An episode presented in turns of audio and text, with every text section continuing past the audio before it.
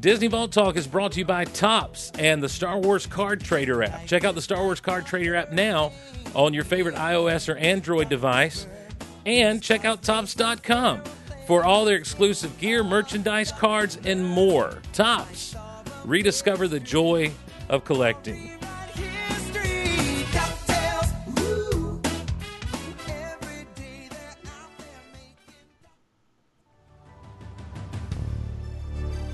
From magical movies All it takes is faith and trust.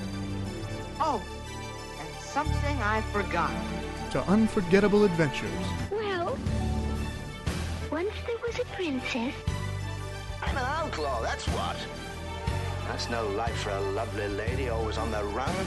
from the thrill of the theater to the comfort of your home.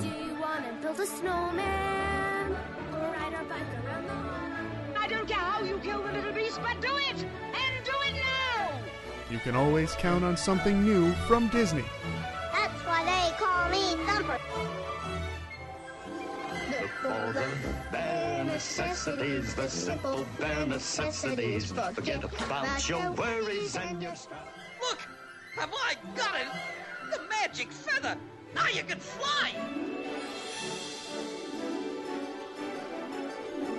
Ohana means family.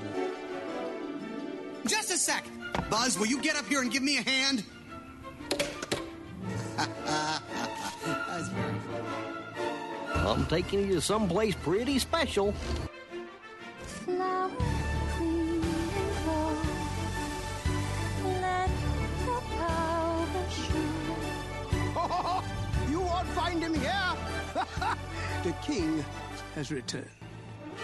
Join us for discussion and commentary as we open the Disney Vault with your hosts, Steve Glosson and Teresa Delgado.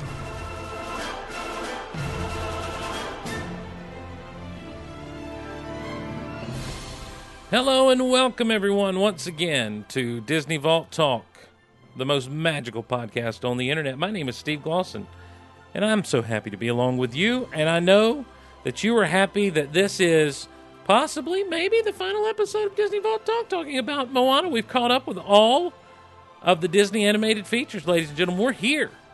It's Moana, and we can't do Moana without the star of Moana, by the way. Um, I'm telling you what, uh, watching each frame of this film, I thought that's the co host of Disney Vault Talk right there. That's the heart and soul of Disney Vault Talk, and we're going to bring her in. She is, as I said, the heart and soul of Disney Vault Talk. The waves uh, basically do what she wants them to do. She's Moana in real life, everybody. I'm telling you straight up. Right down to her little saucy attitude. Of course, you know what I'm talking about. I'm talking about the lovely, the talented, the powerful Teresa Delgado. Hello, Teresa. Hey, How it's going? how it's going? It's going- the last time we ever get to say that. Sounds like it. Well, you know what? There'll be more. There'll be more Disney animated features. Slow down, you're gonna crash, baby. You were saying it's a blast, blast, blast. Ah. Look out, baby, you got your blinders on. Everybody's looking for a way to get real gone. Real gone. All right. Yeah, Teresa's in the house. And uh, we are honored, as always, to have this guy on as a guest. Uh, he is, uh, well, Teresa's co host on Star Wars Bookworms. He is the. Uh, he runs Bad Wolf Radio, a Doctor Who podcast. I feel like there's 50 or 60 other things he does online. Um, he has a great picture where he's about to cry, where Riley Blanton made him stand in front of Times Square and take a picture. And you can just see him coming to tears. He didn't want to do it. But he's a good friend of the show, and uh, he's a good friend of mine. I consider him a friend, and I'm so glad he's here. Ladies and gentlemen, we welcome uh, we welcome Aaron Goins to the show. Aaron, welcome, sir. What's up, guys? How are you? I'm doing great. All right. Let's hit Steve, the. if you want to see me cry, you could watch Moana with me. All because right. That movie did bring me to tears.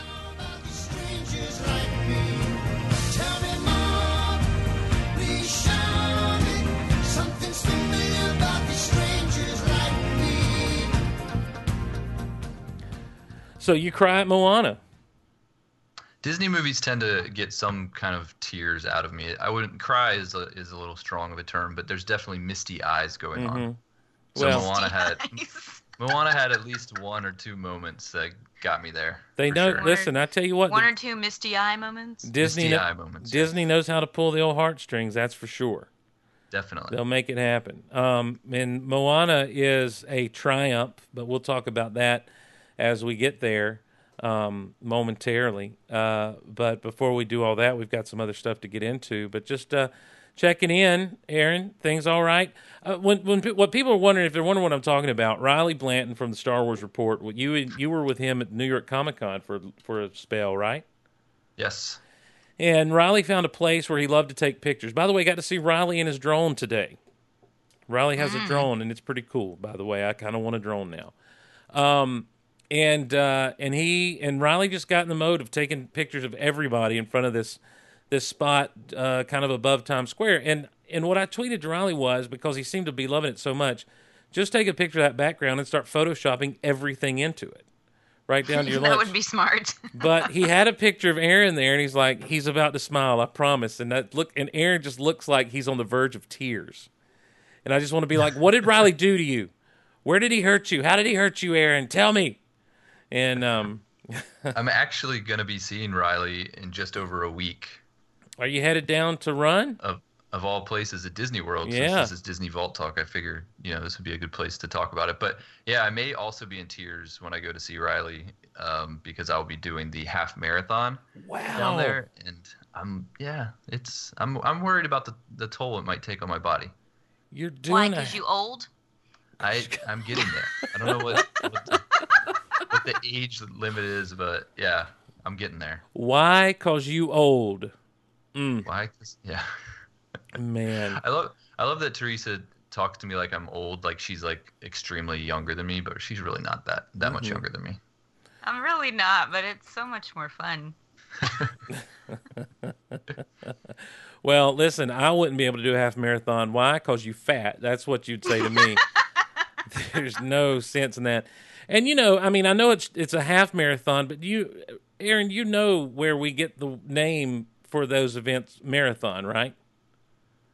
You know, the- Educate me. you know the origin of that. Well, uh, there was a war going on in Greece. There was someone one of those one of those Greek wars, and um, there was a messenger that had to make a 26 mile run to marathon. That's why a marathon is 26 miles. With, Ah. with a message that was going to help, like win the war or some such. He got there, delivered the message, and here's the here's the rub: he dropped dead. Wow. Yeah, he he, he probably didn't train appropriately. Mm. Well, no, the training it's program. hey. Here's the thing: I don't want to do anything that's named for something that killed somebody. Oh, Hey. that's a good point.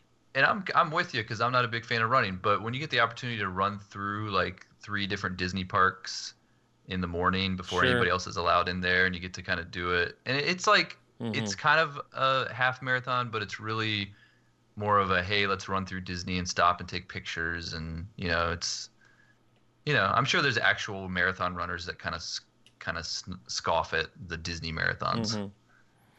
So, Well- hey, you know what? If I want to meet Disney characters, I can just go to the parks and get in line. I that's did. true. That's true. I did a. Uh, I did um, the Star Wars 5K a couple of years back down at Disney World, and it goes through Epcot, and that's about enough for me. Didn't you Yeah. complain about the speed bump? Oh, hey. I was doing fine, and then we got to a speed bump, and it, wa- I mean, it might as well have been a mountain. I was so tired at that point, it might as well have been a mountain. Well, that'll be me. That'll be me in about a week, I'm sure. Wow. Well, we believe in you. if you if Moana is there, you better stop and take a picture with her. I don't care how long the line is. hmm Yeah, I, I saw some of the. I think some of the photo ops are like very unique because I know Teresa. I know you like to find the really unique characters. Yes, they do. the They do photo ops, limited so- characters at the runs. So yes, there yes, is a yes. reason Blah. Yeah, and my thing is when we were doing, I got really competitive at the 5K. By the way, I think I've told this story.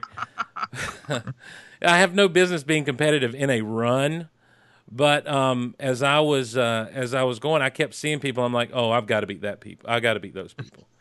I got to beat that person. You know, it'd be someone who was like even fatter than me, or at one point we're coming around and we're we're toward the tail end of everything, and I'm like, oh, I that guy has a fake leg.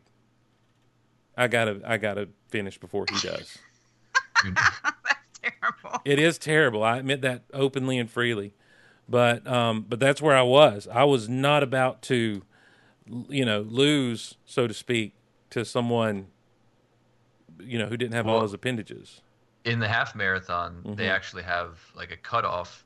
There's a certain pace you have to stay at, and if you don't keep that pace, they will literally Right. pick you up in a Yeah. van and take you to the finish line. So Yeah. that's motivation enough for me to Yeah. not be embarrassed like that. Well, I I I'd be like, pick me up. It's the balloon it's the balloon ladies, right? That come walking up behind you. And if they catch up to you, you're out. Like they, they, I don't know, They're maybe. like hooked to balloons. We believe in you. Let's just say that we believe in you. Now that I've offended everybody, um, did Steve We run or walk? believe that you will win. We believe that you will win. I, I I I briskly walked for the most of it, and there were moments where I would run to get around a certain group of people. Then we met these cute girls, and and one of them was kind of cosplaying a little bit with like a little uh Sully, not Sully, yeah, Mike. Who is Mike and Sully, right from Monsters Inc. Mm, that's what they say. Yeah, We haven't reviewed that right. because we're not Pixar podcast. Yeah, but you know the Pixar movies. Come on. Anyhow, and she had a tail attached to her, like Sully.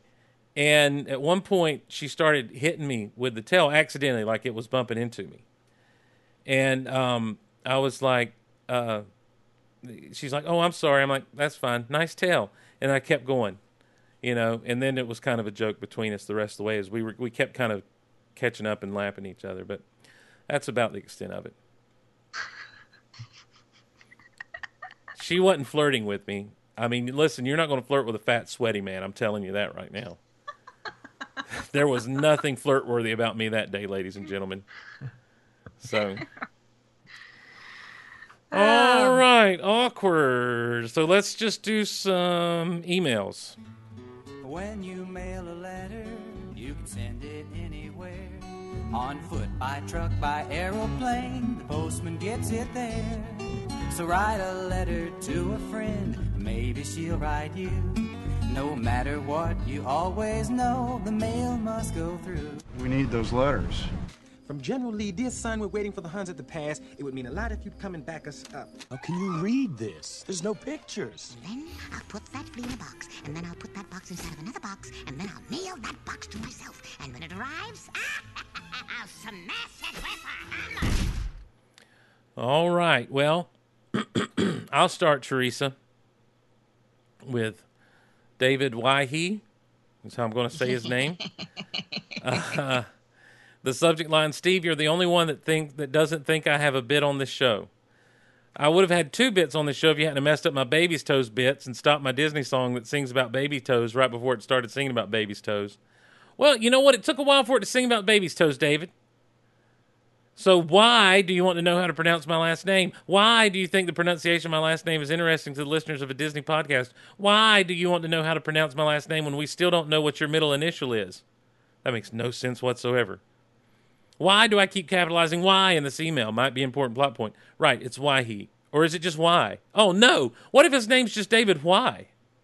Oh! Oh, and just to prove that my ADD doesn't completely control my life, I will actually finish this email without changing subjects, which will disappoint all three people that find my emails interesting. One being my mom, who listens to Disney Vault Talk just to hear you read my emails. Hi, mom. Hey, David's mom. The origin of my last name is German. Its meaning in German is blessing before war. Ooh, that's both beautiful and ominous. If you set up a Google News alert on my last name, you'll quickly discover there's a major river in China that shares my last name. From what Google tells me, this river is highly polluted and often kills people. Well, blessings before war. Tell Bobby to stay away from it. He's talking about Bobby the Blue Whale. That's a big honking show thing. Not everyone listens to Big Honking Show. There's also some pretty high level guy at KFC with my last name. However, I've not been able to leverage that into free food.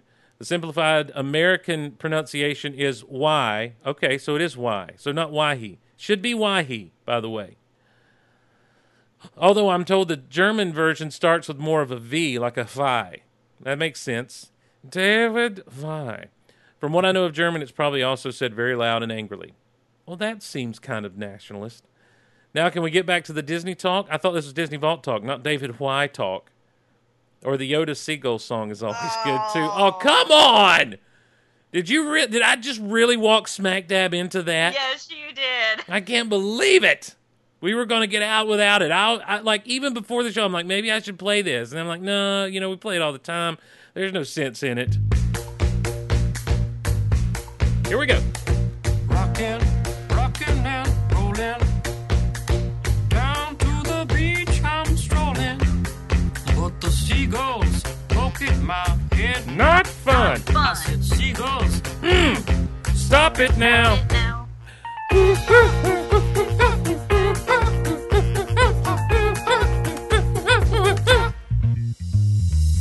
Everyone told me not to stroll on that beach. Okay, well, there that is. Sorry, everybody. Blame David Fly.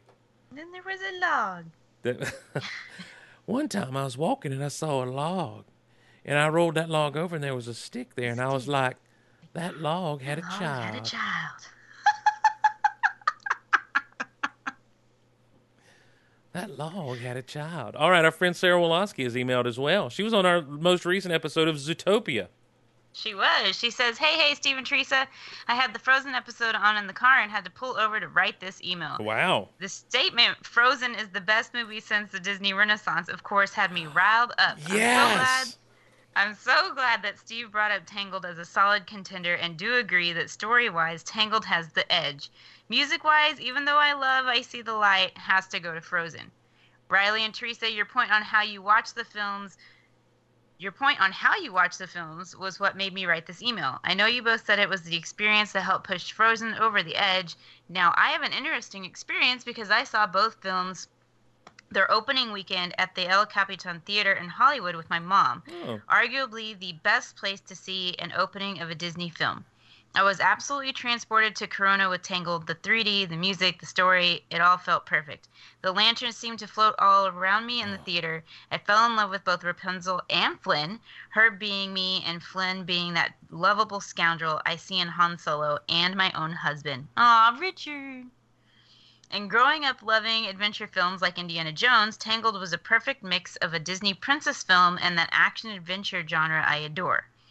I was expecting a similar experience in the El Capitan with Frozen, and I didn't get it. The story, the story seemed a bit off kilter, and I remember not really liking some of the songs and lyrics. Perhaps my expectations were too high. I'm not sure, but I know it did not transport me. Perhaps that's a once in a lifetime experience. Also, I believe I felt a bit resentful of Frozen because it completely took focus away from Tangled. That being said, Frozen has grown on me, especially seeing the way little girls and boys have taken to the film and its soundtrack. If it becomes the film that defines, defines the second Renaissance, so be it. But Tangled will always have a special place in my heart. Thank you for being so fun to listen to while I drive, wash dishes, and go about my daily life. Friends in my ears, Sarah. I like the statement if it becomes the film that defines the second Renaissance, so be it. But Tangled will always have a special place in my heart because that is what this stuff is all about. Because for me, you know, as much as I enjoyed Tangled and Frozen, I, I, I, you know, we've talked about it. Tangled has the edge for me on on my enjoyment of the two movies. If for nothing else, in the moment with spontaneous tears, like I was not expecting to happen. Um, mm-hmm. But to me, there's such a this this whole era has been so full of just painting with wide brushes of what is possible uh, for Disney to do in their storytelling. Um, you know, because you have stuff like Tangled and Frozen and, and your classic princess tales, like Moana, even is to an extent, and and you then you have stuff like Wreck It Ralph and Bolt and and Big Hero Six. You know, just good stories with great characters and um, and I feel like Disney is really doing a great job these days of diversifying their storytelling. You know, as far as the type of stories they're telling, they, you know, in the in the old days, it seemed like what defined them more than anything else were those fairy tale stories from Mhm. from Cinderella to Snow White to Sleeping Beauty, you know, and then in the Renaissance of the '90s, Little Mermaid and Beauty and the Beast and and that sort of thing. And and though you had your hits like 101 Dalmatians and, and movies we love like Robin Hood and and even Aristocats, those movies don't really seem outside of people who just absolutely love them to have the the the mass appeal that some of those fairy tale stories did. But now I think we've entered an era where they've figured out how to just tell stories across the board in a very entertaining and engaging way. So I, I think more than one film, it's going to be, um, as we look back, you know, whenever this era ends, I think it's going to be um, the diversity of storytelling that went on.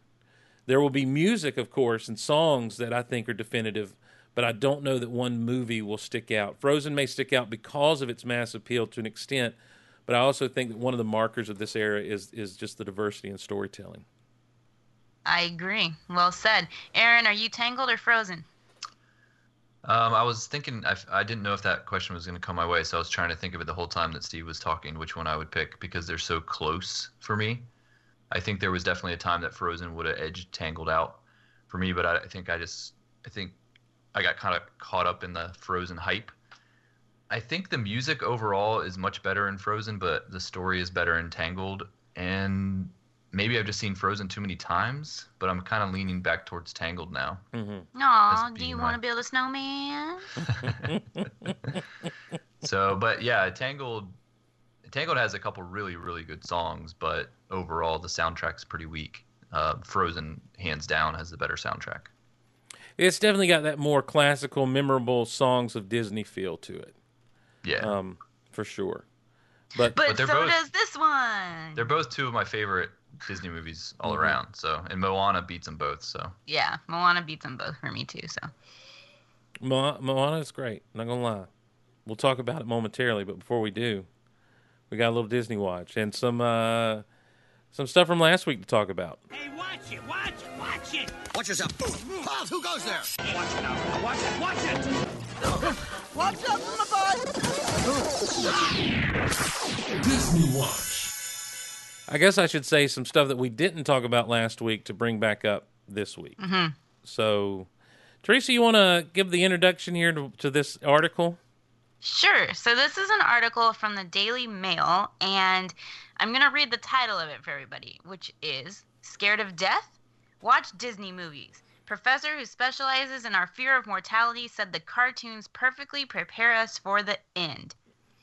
So, Professor Kelly Tenzek of the University of at Buffalo analyzed 57 Disney movies, assessing them on the psychology, certain psychology criteria, and if they would be effective therapy for kids and adults that are struggling with fear of death. And you know, with everything that's gone on with me in my life recently, and you know what I teach, I teach health, and I have to teach, I have to teach about grief and stuff. I was like, you know what?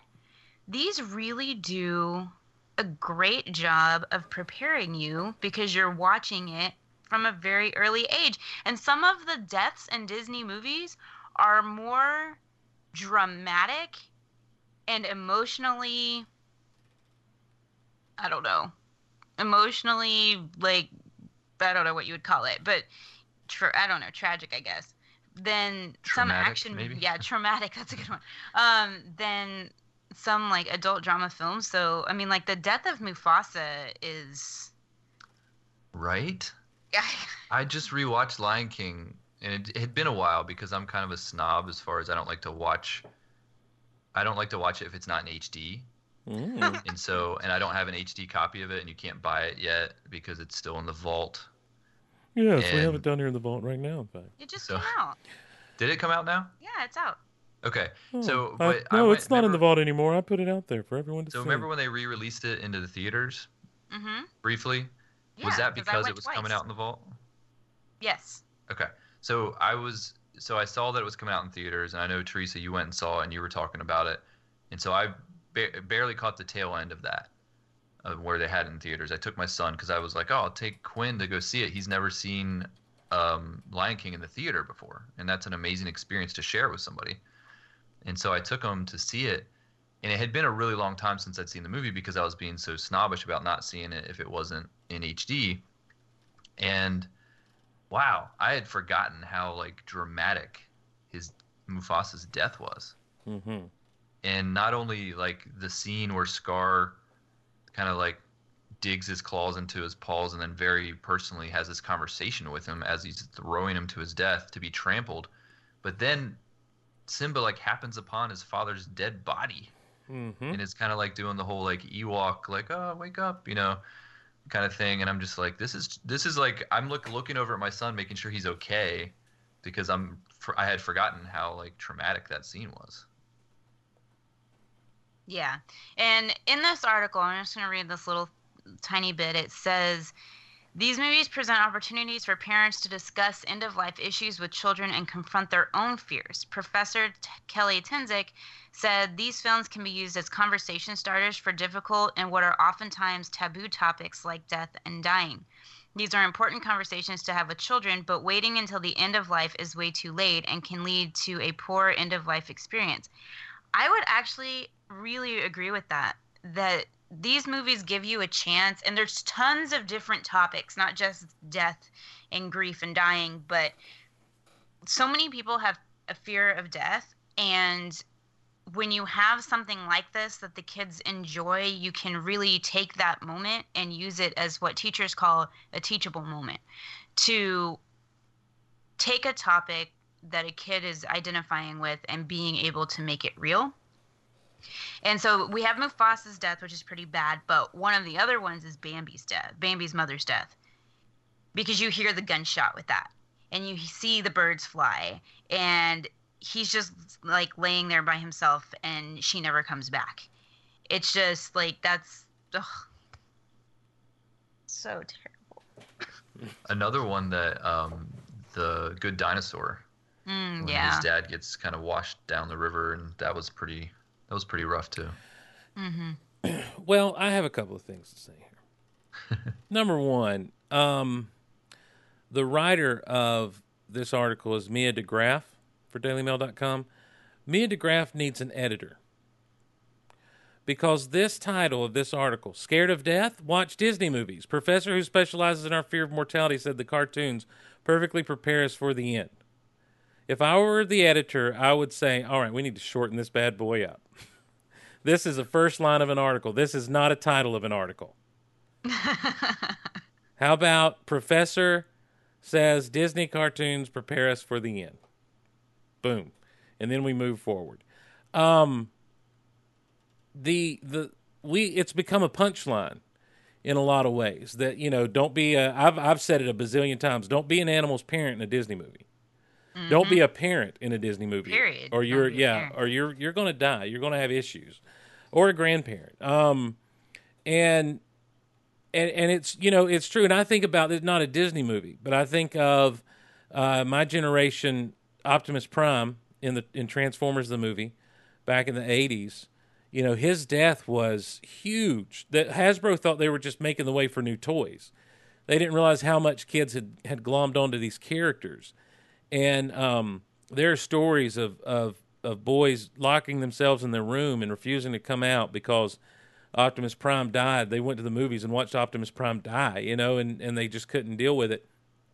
And um and, and you come to find out that what that what you have to do then in those situations is have a frank discussion with your children about about this kind of stuff, especially if they especially if you're blessed enough to to have never had to deal with it as a family, you know, with your kids, you know, at, at a point where you're at. Um, and and the fact that it's never easy, but life does go on as we see, and that's one thing that all these Disney movies really show is is that it is never easy. But in each lesson, each one has, in a lot of ways, a different lesson.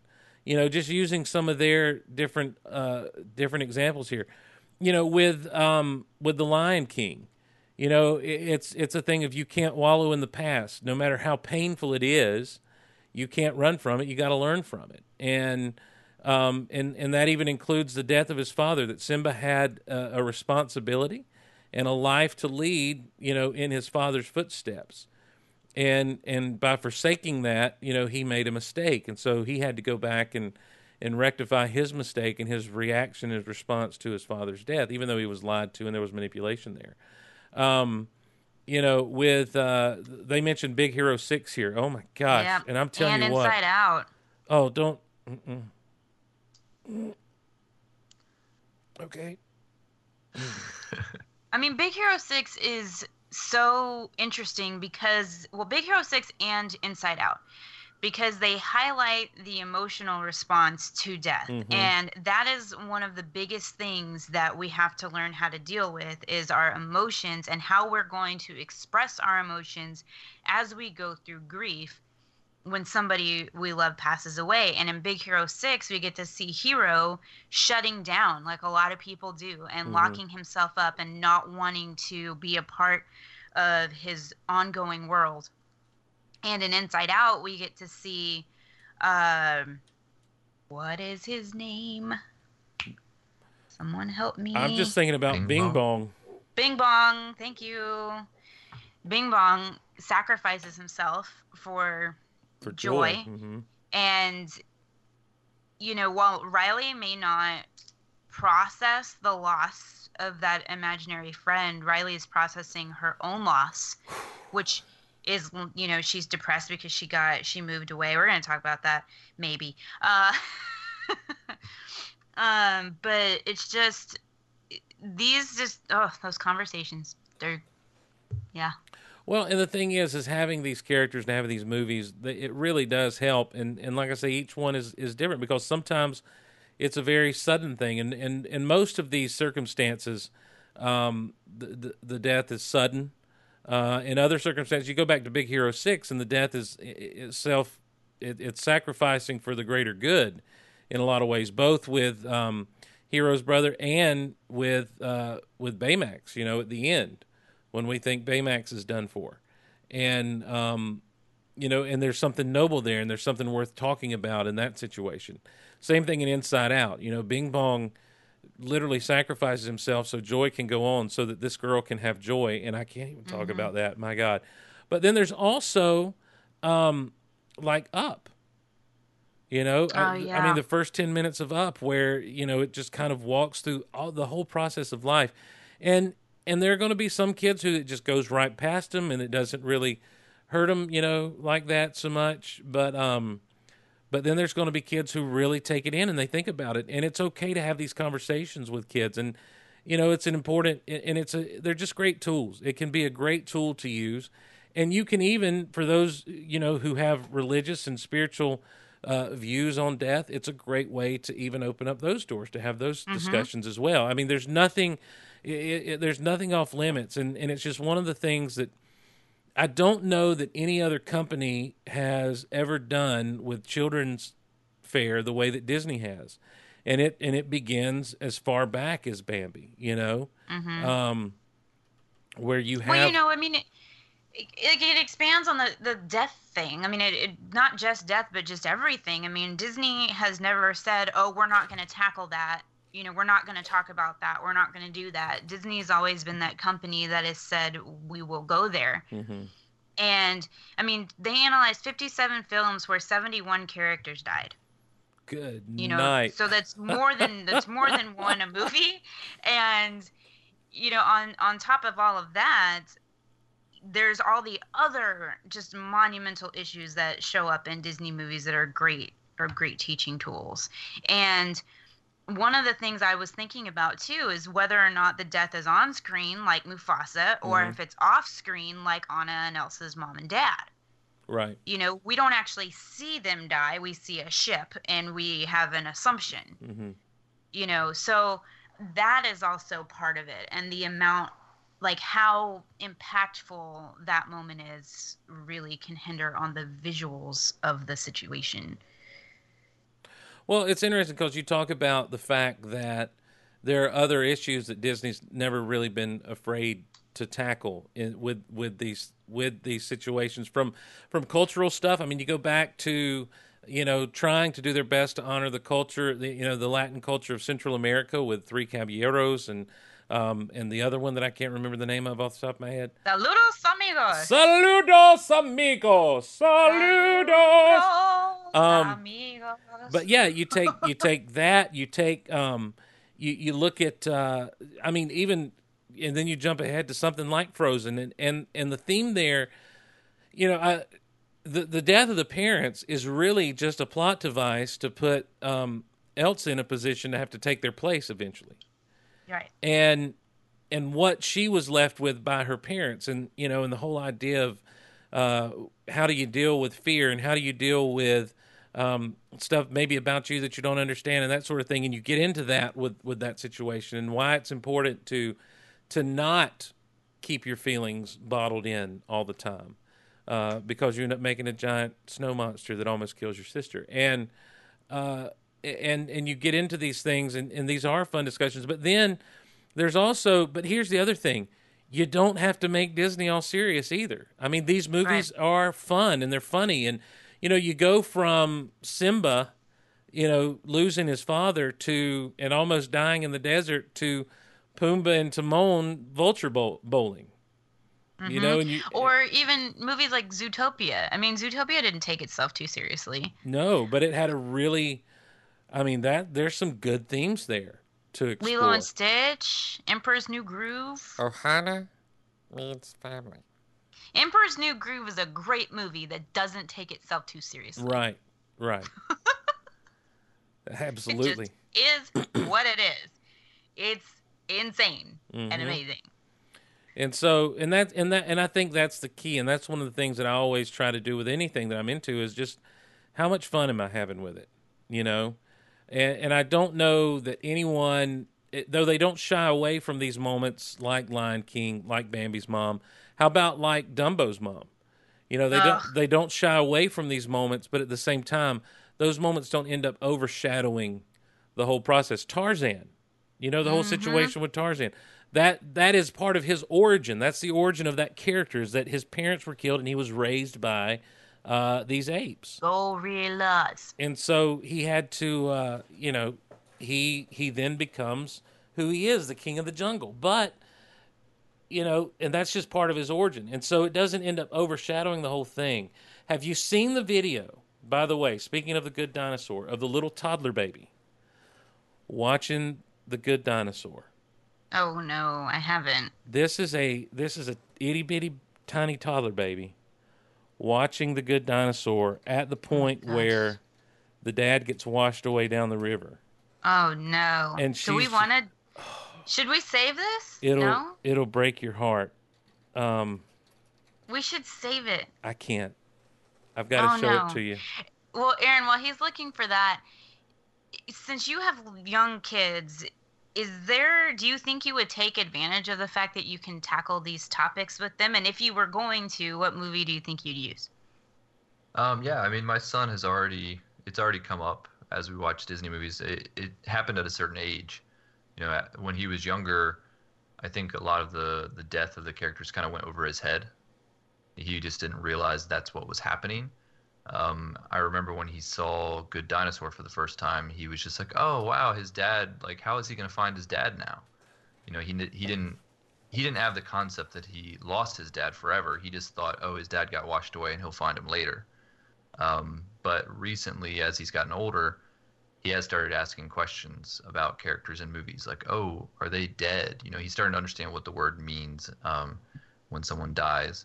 So it has allowed for us to kind of have that conversation with him and kind of explain, um, you know, death and how people deal with it. So I think you know this article makes some great points because I've already kind of experienced that as a parent that that these movies has allow, have allowed us to have that teaching moment. Well, and and in my family, we never had to have that moment with these movies. Um, you know, we kind of grew up. I don't want to say in the shadow of, but in the aftermath of, and, and in the constant remembrance of an older brother who'd passed away when he was Mhm. when he was eight, and so we always kind of grew up with that. And my parents were always really good about not shying away from talking about my brother or answering questions, you know, about him or that sort of thing. Like they they really dealt with it in a very healthy way. They were heartbroken, of course, but as they raised their children, you know, the other children, um, you know, they would share stories, and we would remember him and laugh about certain things, and and um, and and we had you know, and there were tender moments too that where we'd remember stuff, and so we kind of grew up with that. So watching these movies was never like, oh my gosh, I can't believe someone died. It's like this happens. This is part of life, and um, but I also know that you know that's very unique to my family. That not everyone has those experiences, and and these and these things end up being a great moment for discussion. Um, I put that thing in the chat. This is just the cutest little girl, and she's got just the biggest eyes, and she's just sitting there watching the Good Dinosaur. He's sad. He fell. Sad. Oh no. Why is he sad? He flew off. Oh my She's just tearing up. He flew. He flew off. Oh no. Did he fall in the water? and her little her little mouth is just turned down into a frown. Oh look, he's waking up. See, say get up, dinosaur. Get up, dinosaur. And her little she's got just tears welled up in her eyes. That made me sad. oh my gosh. Yeah, that'll be one that comes back around, everybody. Bless her heart. So it's a really interesting article and um you know, it is something that uh I will not allow to stop being a punchline though. No. Don't ever be a parent in a Disney movie. That's all I'm saying about that. So, well, let's get into uh, let's get into Moana. let's get into Moana.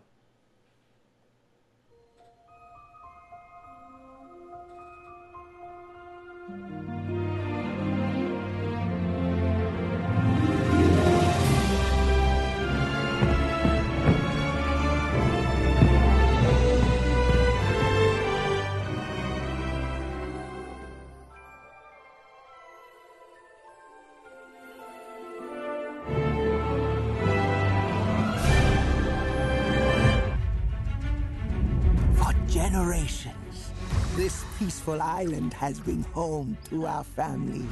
But beyond our reef, a great danger is coming. Legend tells of a hero who will journey to find the demigod Maui. And together, they will save us all. Maui.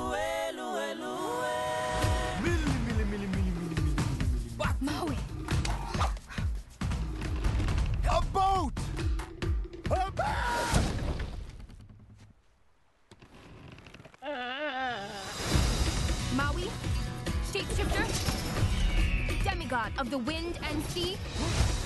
I am Hero a- of men. What? It's actually Maui, shapeshifter, demigod of the wind and sea, hero of men. I interrupted from the top. Hero of men. Go. I'm not going on a mission with some little girl. This is my canoe, and you will journey to different. Did not see that coming. The ocean is a friend of mine. First, we've gotta go through a whole ocean of bad. Kakamora. Kako, what? They're kinda cute.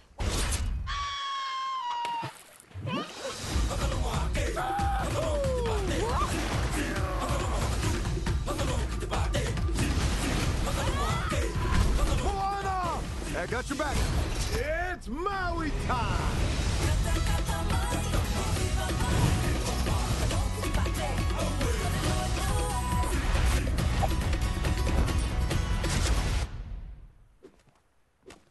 Uh, really? Blow dart in my butt cheek. We're going to the realm of monsters. Don't worry, it's a lot farther down than it looks.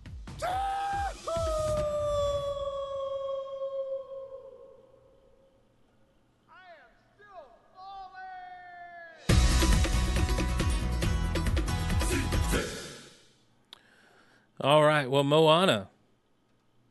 This is Moana. Teresa Delgado, Teresa Delgado stars as Moana in a classic princess tale of a young lady who wants more than her people are willing to go after. Then, in an effort to save her people, nay, the whole world, She teams up with The Rock, his tattoo, and a chicken to restore the heart of Te Fiti and bring balance to the Force. Also, she's a waterbender. My Avatar fans know what that's all about. And the music is really great. This is Moana. And here's Teresa with some history.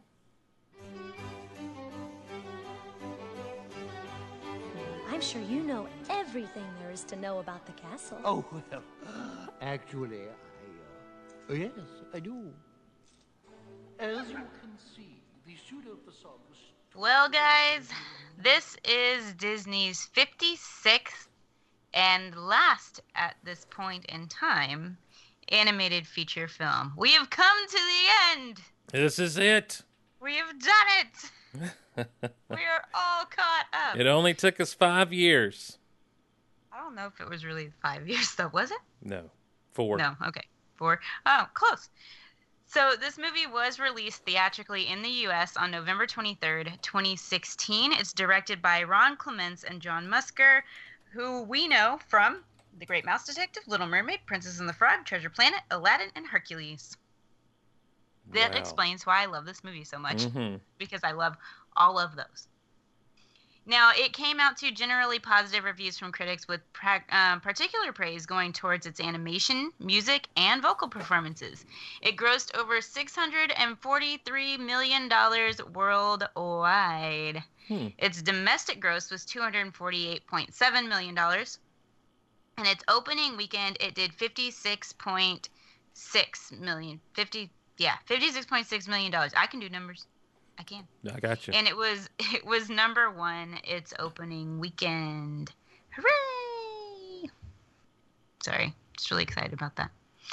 Now, it came out in the same year as Zootopia, which marked the first time since 2002 that Walt Disney Animation Studios would release two features in the same year. What came out in 2002, Steve? Yes, you have show notes, but pretend you don't. I'm not looking at the show notes. Um. Okay, it's 2017 now, so 15 years ago would have been 2002. Would that have been Atlantis? No. Am I on to it? Eh, Okay, 2002. Would that have been Bolt? eh. 2002. Would that have been Chicken Little? Dude, no. Oh. Okay. It's Lilo and Stitch and Treasure Planet. Lilo and Stitch. I was going to say Treasure Planet next.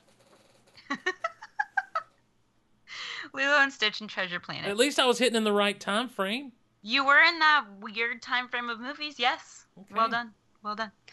Now, in 2011 is when uh, Musker actually presented the idea. He began reading up on Polynesian mythology and learned about the myth of the demigod Maui. And he got intrigued with the culture of Polynesia and he thought it would be suitable for an animated film. So he got. Um, Ron Clements on board and they pitched it to Lasseter and Lasseter said, "Well, if you're going to do this, you need to go on research trips." Darn. Who wants to travel? so in 2012, they went on research trips to Fiji, Samoa, and Tahiti to Oh. meet the people of the South Pacific Ocean. What a terrible, what a terrible research expedition they went on. I know, right? And learn about the culture there. At first, they had planned to make the film entirely about Maui, but their initial research trips actually inspired them to pitch a new idea focused on the young daughter of a chief. And they, they went on multiple trips and they ended up going to Hawaii and a bunch of other places, all in that um, South Pacific area. They were fascinated to learn during their research that the people of Polynesia abruptly stopped making long distance voyages about 3,000 years ago. Then they resumed voyaging again a thousand years later, and no one really knows why. Even the people who live down there don't know why. And I've watched the special features on Moana where they talk to the people in Polynesia and the they talk about the um, Pacific Oceanic Story Trust that they put together, and they don't really have any reasons as to why that happened, because it's not documented anywhere. So they set the film at the end of that era, about 2,000 years ago from right now, on a fictional island in the Central Pacific Ocean, and they drew elements for Motunui from Fiji, Samoa, and Tonga islands. Now, Clements and Musker recruited experts from the South Pacific to form an oceanic story trust, and they would give them feedback and information about pretty much everything. They wanted the film to be culturally accurate or as accurate as they could possibly make it. They, of course, had to Disneyfy some stuff, and they wanted it to be sensitive to the culture. Um, the trust did respond negatively, for example, to a depiction of Maui being bald at first, and to a proposed scene in which Moana threw a tantrum by throwing coconuts. And the reason for the coconuts is because the coconuts are seen as a sacred thing on the islands. It's because they use every piece of the coconut for clothing and for their fishing nets and for everything. That if Moana was to do something like that, it would be disrespectful to the entire culture, and no child in their right mind in the Pacific Islands would ever do something like that. Hmm. So they took stuff out. They took things like that out. Now, the character of Maui we're going to get into more later, but they still designed him in a way that the story trust wasn't 100% happy with him, but they did it for storytelling purposes. Uh, so we'll get into that later. But the first draft actually focused on Moana as the sole daughter in a family with five or six brothers, in which gender played into the story. However, the brothers and the gender based theme were deleted from the story because they wanted Moana's journey to be just about her finding herself. And so that's how that evolved. And then there was a draft with Moana's father as the one who wanted to resume navigation, but it was rewritten to have him oppose navigation so that he wouldn't overshadow Moana. And we'll get into Moana's name later. I was going to say what it means right now, but I'm not because that's later. Okay, one of the reasons for using computer animation was for the actual environment, specifically the ocean, because Mhm. the CGI allowed them to do so much more with the ocean than traditional animation would. And since the ocean in Polynesian culture is seen to be an entity of itself, it's it's its own being. The ocean knows what you're thinking, it knows what you're feeling. The ocean is a part of these people. It had to be its own character. Which I think they did really, really Oh, well. they did fantastically. It, the ocean reminds me of uh, the flying carpet Oh yeah. in a lot of ways from Aladdin. Yeah. Yeah. Now, Eric Goldberg worked on the hand drawn animation for uh, Maui's tattoos, Mhm. and that's the only part of the film that is done in 2D animation. Now, during early development, the filmmakers considered making the film with tr- traditional hand drawn animation, but a few early animation tests were made in that style, and the tattoos were the only thing that stuck. And this ended up being the first CGI film for this directing duo. Everything else they've done has been 2D. Hmm. Now, as we talked about when we did Zootopia, Moana was made in makeshift quarters in a warehouse in North Hollywood because the Burbank studios were being redone. So they were made in con- Moana was made at the same time as Zootopia. Uh, and um, uh, Musker actually said that it was similar to when they made The Little Mermaid because Little Mermaid was made in a warehouse in Glendale because the studios were being worked on at the same time. Oh, well, that's some nice symmetry. Now you remember when I I've been talking about hair for a while, Mhm. like since Frozen, and like we're gonna talk about it when we get to Moana because there's all this hair stuff. The hair in Moana is so amazing. It's so amazing, and it's because they developed a new program called Quicksilver. Because for this movie, the hair had to react to wind, action, and water sequences, and they couldn't do that with the technology that they had. So they had to build off of what had been done with hair in Big Zero Six, Big Zero Six, Big Hero Six, and Zootopia in order to create this program for the hair that would be used in Moana. And it's awesome. It is. It's. It is. A, that's one of the things I noticed watching this is the water effects are amazing and the hair is is phenomenal. Mm-hmm.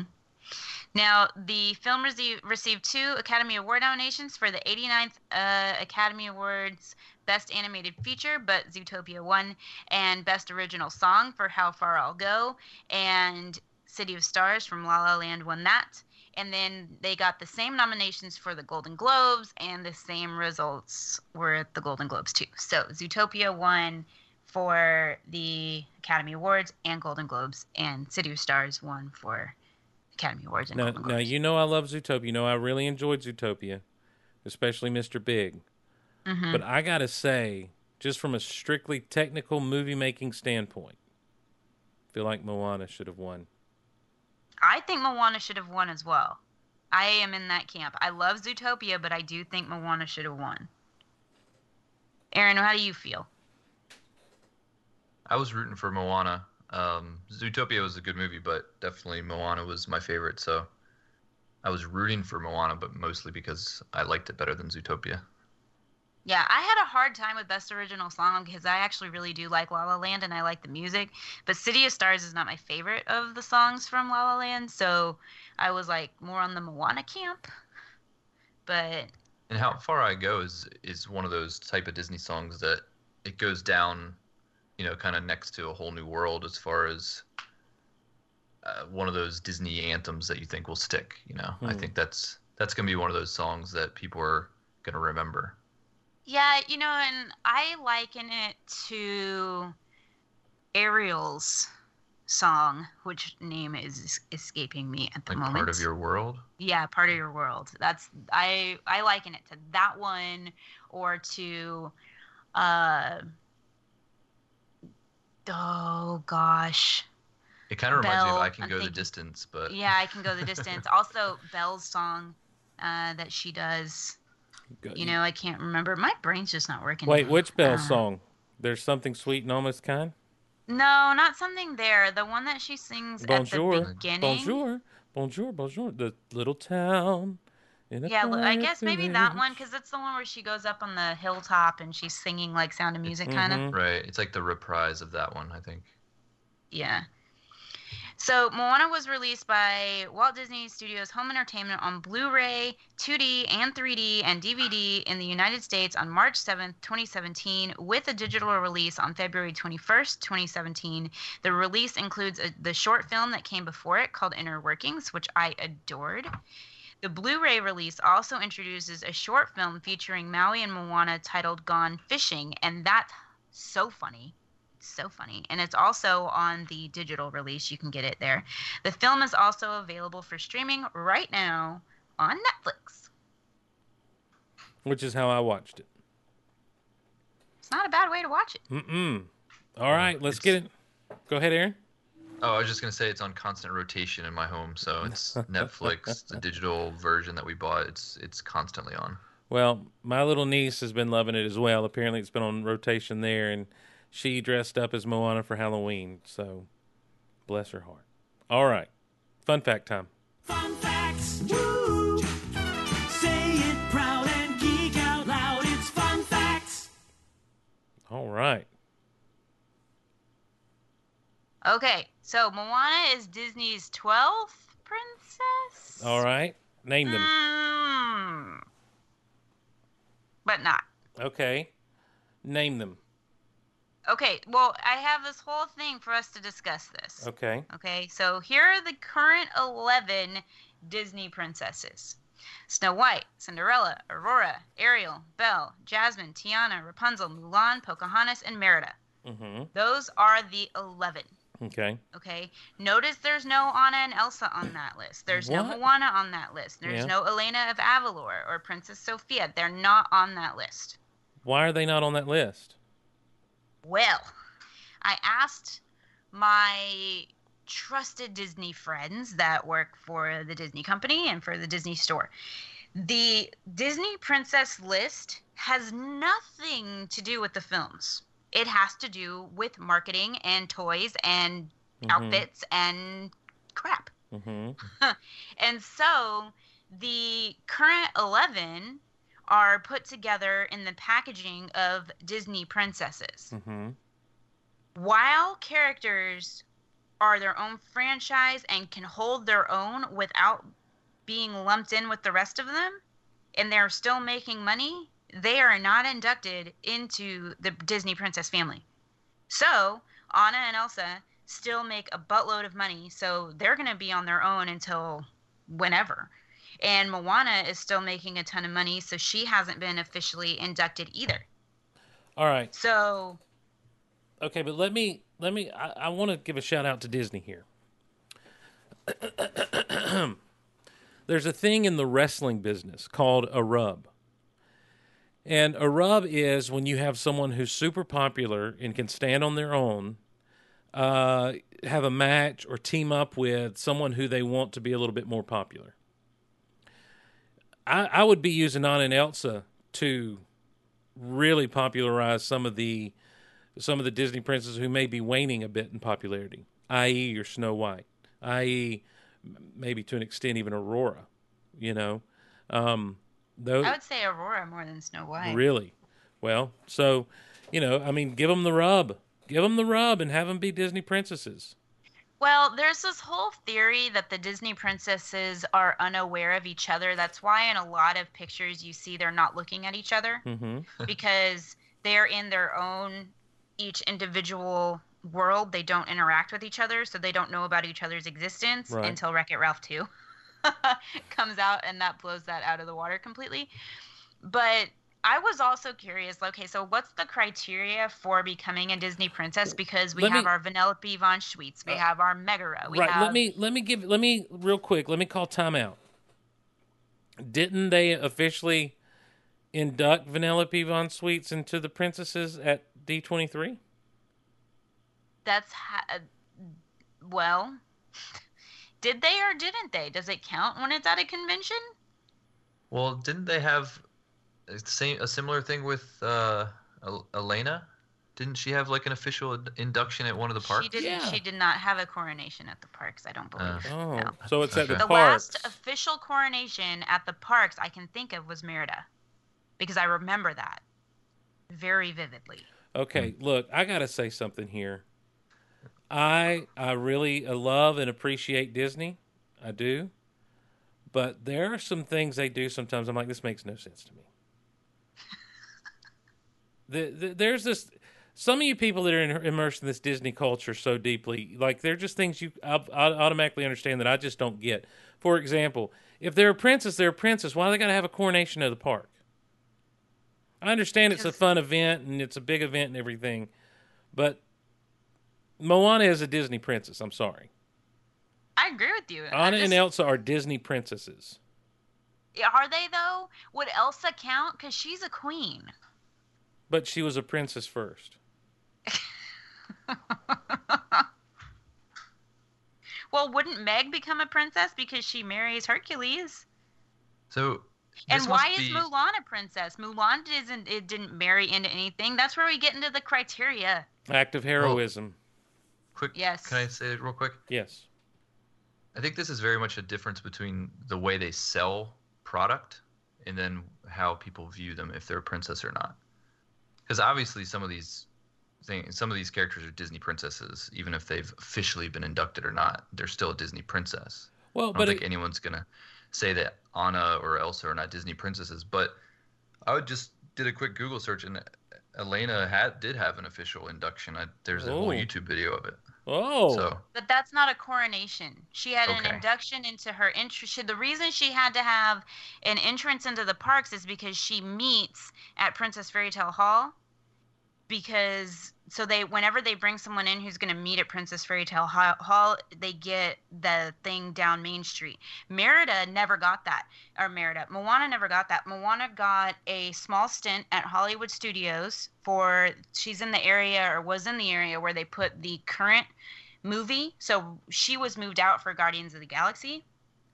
And then she's disappeared. She was rumored to be coming back out to meet in Adventureland, but the only time she has appeared in Adventureland has been for Mickey's Not So Scary Halloween Party. So she hasn't even evi- officially had, since she doesn't have an official spot to meet and greet, she's never had a- an induction to the park.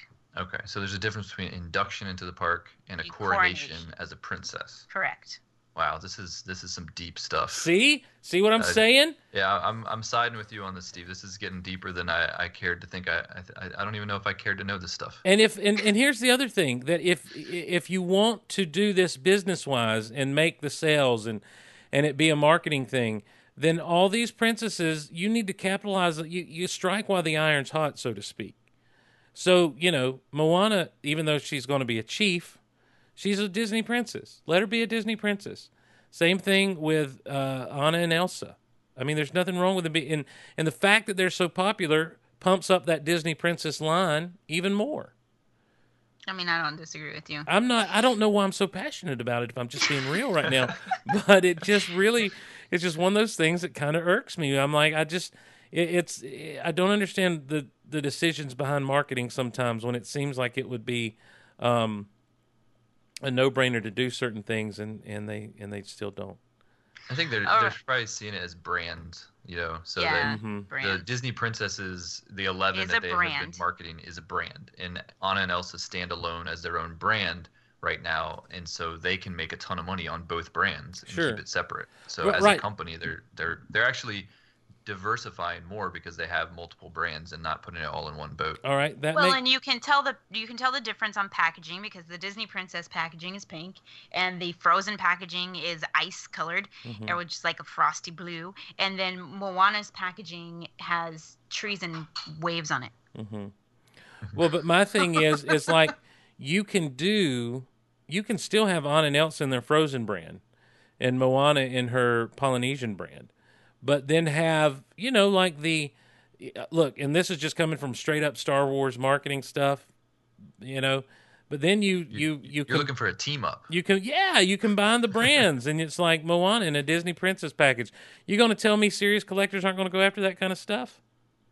But Mo- they will there make a big deal out of it because eventually, Princess or the, the eventually Anna and Elsa will wane in popularity, and then they're gonna make a big deal about inducting them or making them have their coronation, and then they'll it'll rise their popularity again, and they'll do the same Mm. thing to to Moana eventually. So it's it's I mean Disney's smart. There's this is a pretty good strategy Yeah. if you think about it. Well, you just okay. You know what? I totally accept what you just said, Aaron.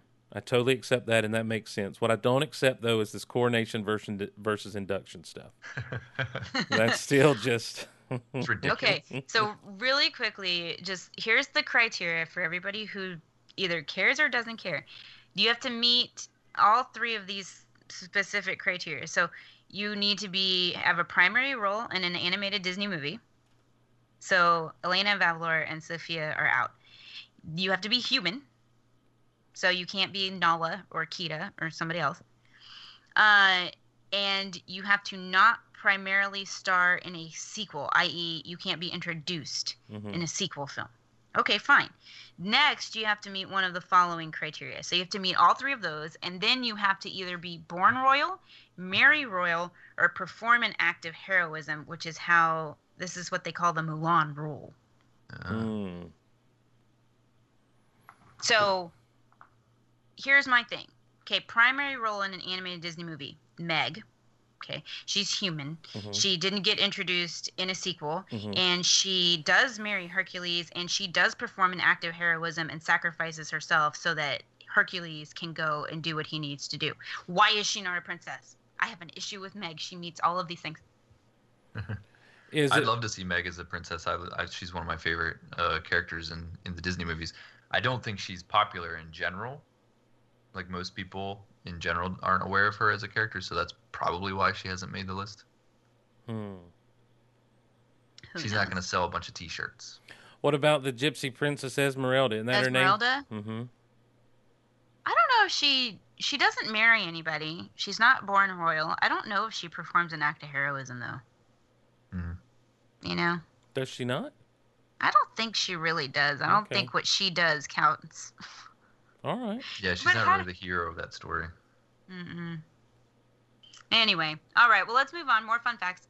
So Te Kā was referred to in early drafts of the, of the film as Te Pō, a reference to the Maori goddess, some really long Polynesian name I can't say, who was originally the life-giving goddess of another Polynesian word I, I can't say.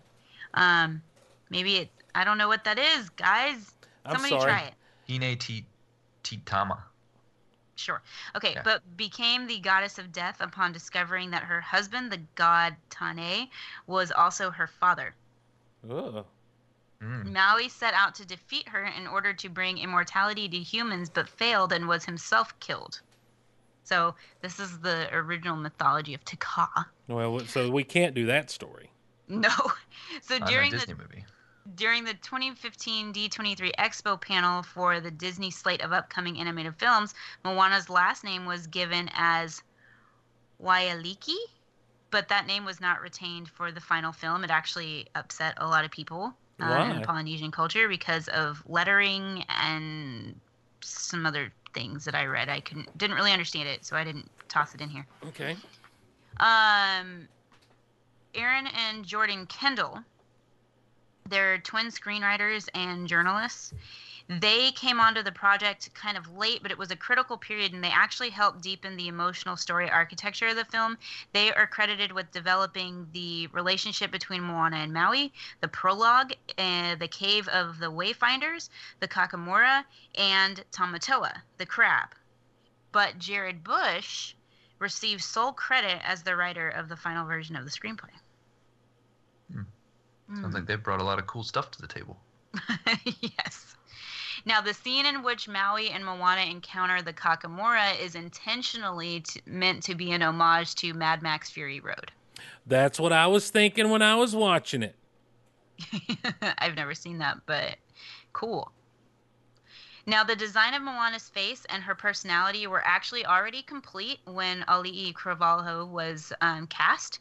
So, resemblances between her and her character was a coincidence. However, the animators were able to integrate some of her mannerisms into Moana's behavior for the on screen depiction of Moana. Cool.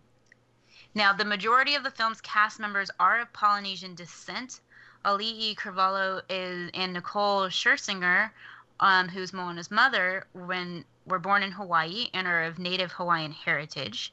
Dwayne the Rock Johnson is an Oscar Knightley, who's a fisherman, and Troy Polamalu, who's villager number one, are of Samoan heritage, and New Zealand-born Rachel House, who plays Tala, Moana's grandmother, and Temuera Morrison, who plays Tui, Moana's father. Yeah, and Tim Jermaine, Morrison. Yeah, and Jermaine Clement, who's Tam- Tamatoa, are of Maori heritage. And they did that intentionally. Mm-hmm, mm-hmm. Moana is Clements and Musker's first fully computer animated film. I said that earlier. And Moana, in a lot of Polynesian languages, actually means ocean, and it is a Oh. gender neutral name. Oh. The effects team built an entirely new system called Splash for Moana that would allow them to animate the water. And about 80% of Moana has special effects. For comparison, only 46% of Big Hero 6 has special effects. Wow. The ocean is a character in this film because of the way the ocean is seen in island culture. I said that earlier. And Lin Manuel Miranda was recruited for his work um, from the Broadway musical called the um, called The Heights, Mhm. and it was actually pre his fam- his Hamilton fame. So Right. he was recru- recruited before all of that, and then of course Hamilton happened, and you know everything since. And we have him working on the live action Little Mermaid as well as the new Mary Poppins that's coming out, and he's actually in that movie. He Oh, won. wow. That's awesome that they that it's just fortunate that they got him before his fame hit Yeah. because that's such a big and Yeah. that's part of the draw to this movie is the fact that he was involved. So that's cool. Right. He actually won a dance contest down in the islands on one of their research trips, and you can see that in your special features. It's freaking awesome. It's amazing. And the first song written for the film was actually "We Know the Way," and it was written while he and Opetaia and um, Mark Mancina were down on the islands doing research. Okay. So there are some Easter eggs. Did you guys catch these, Did not catch any Easter eggs. Aaron? Um, I I feel like maybe I did see Flounder, but I'm gonna ha- I'm not sure. Okay, so Flounder is in the when Maui's singing "You're Welcome." There's a bunch of fish in the background, and he is one of them. Okay.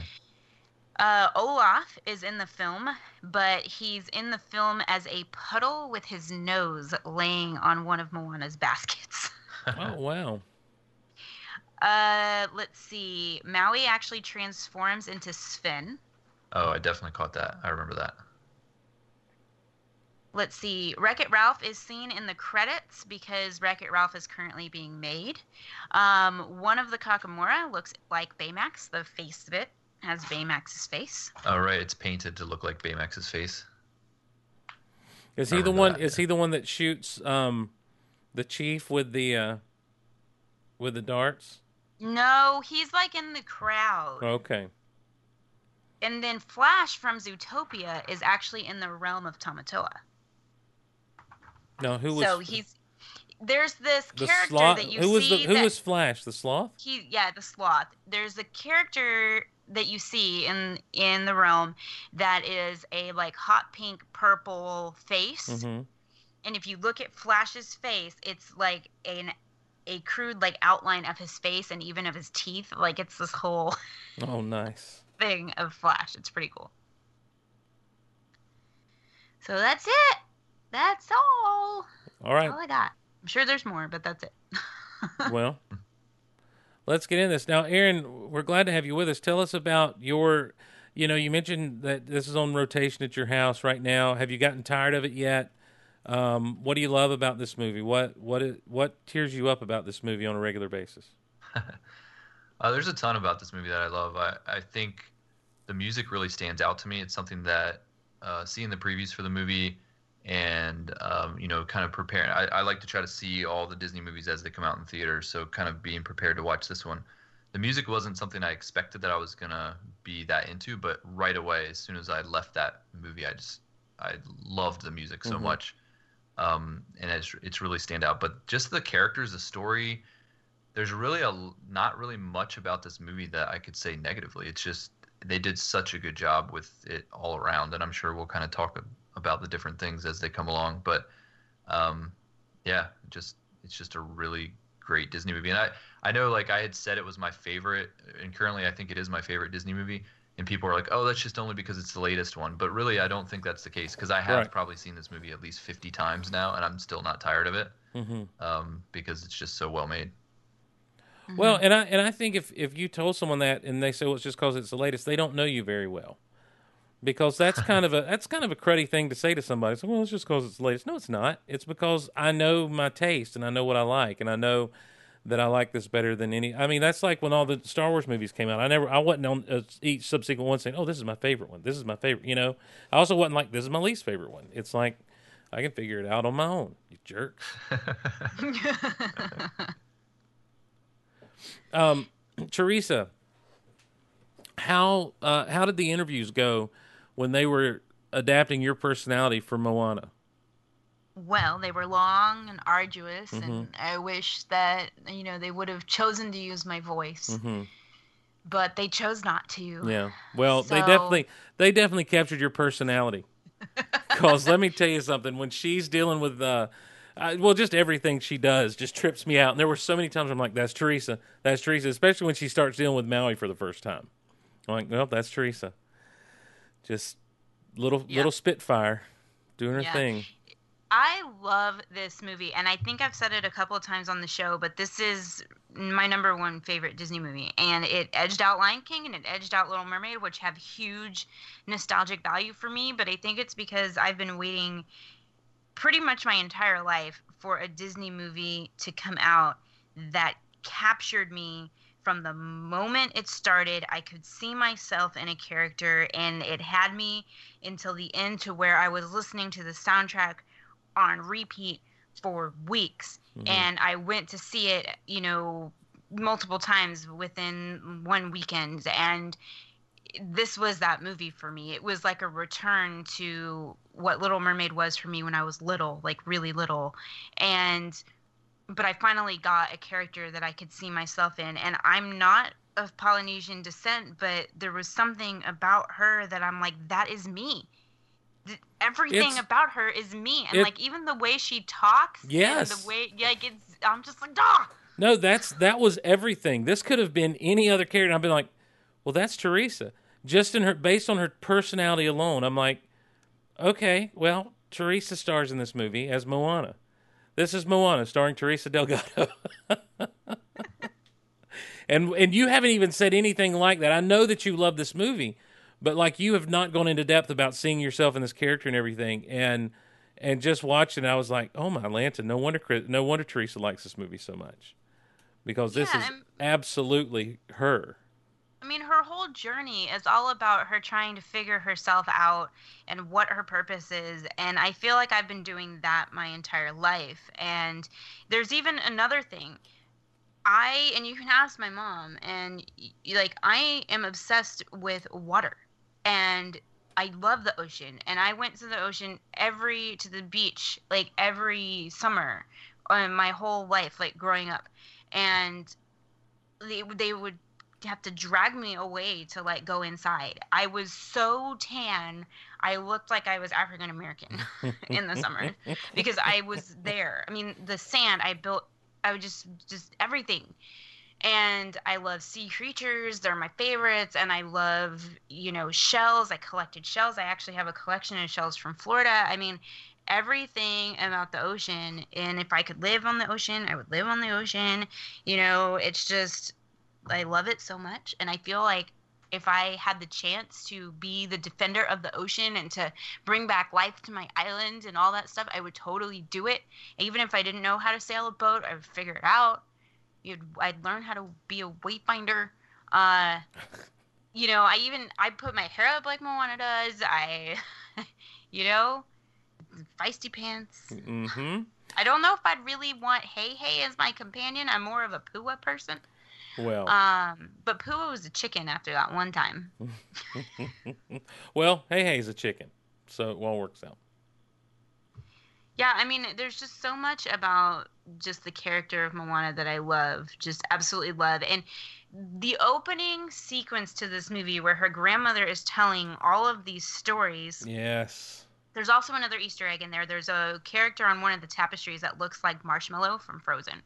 Oh, nice. Um, this whole sequence is just amazing. I love that telling of like the the lore of the culture and all of that. And then not to mention all the little kids start screaming and one of them's like, "I'm to throw up." uh, you know, it's it's just so awesome. And then of course, baby Moana's like, "Peace out, y'all," and she starts walking down to the ocean in her little diaper butt, and then she's just looking at the ocean, and she does something that I would have done as a little tiny toddler. There's a turtle that needs to make it to the water, and there's birds, and I would go and I would do that. I Mhm. would help it, and then I'd get mad when the bird tried to eat it. You know, like I would do all those things, and then I would try to pick up all the shells, Yes. just like she did. Did I ever tell you about my mom's sand dollar sweatshop she used to run? Uh, no. Okay. Well, I'll tell you about that sometime. My mom's big. Oh, I, we're beach bums at my in my family, and um, and when my mom learned how to go out into the murky waters of off the coast of South Georgia, and find shells and sand dollars, it was all over. That became that became a daily thing for us when we were down there. And um, yeah, I mean, it, it became, it, it became. I feel Sand like dollars are hard to find. well, not for us, my friend. I can teach you. Super easy. Super easy. Could be where you were located too. Maybe. Maybe. But You have to go like in Florida. You had to go really early, and the re and finding whole sand dollars is hard because they're very fragile creatures. mhm, And so when they wash up, they dry out very quickly and they crack. mhm. And so getting a full sand dollar is super hard. I found one. Oh, we were hard. How about thousands, Teresa? Ugh, And I'm not. I am not. I'm not joking, and I'm not exaggerating. Like, like fifteen hundred in a summer. We would we'd come home with. were they all dead when you got them? We're, Oh, Steve. uh uh You We- did not. Sand dollar genocide. Uh, Oh my god. Yeah, sponsored by my no, family. Yeah. No. Yeah. Yep. That's terrible. Yeah, it's true. Why would you do that? Because because when you take them and bleach them out. They look really pretty on stuff. No, but you you you killed an animal. It's a it's a living creature. It's not a shell. I understand that, Teresa. It's oh my god. I That's know. like taking that's like taking a starfish hmm hmm and keeping it away from water so it dies and Mhm. dries out. Right.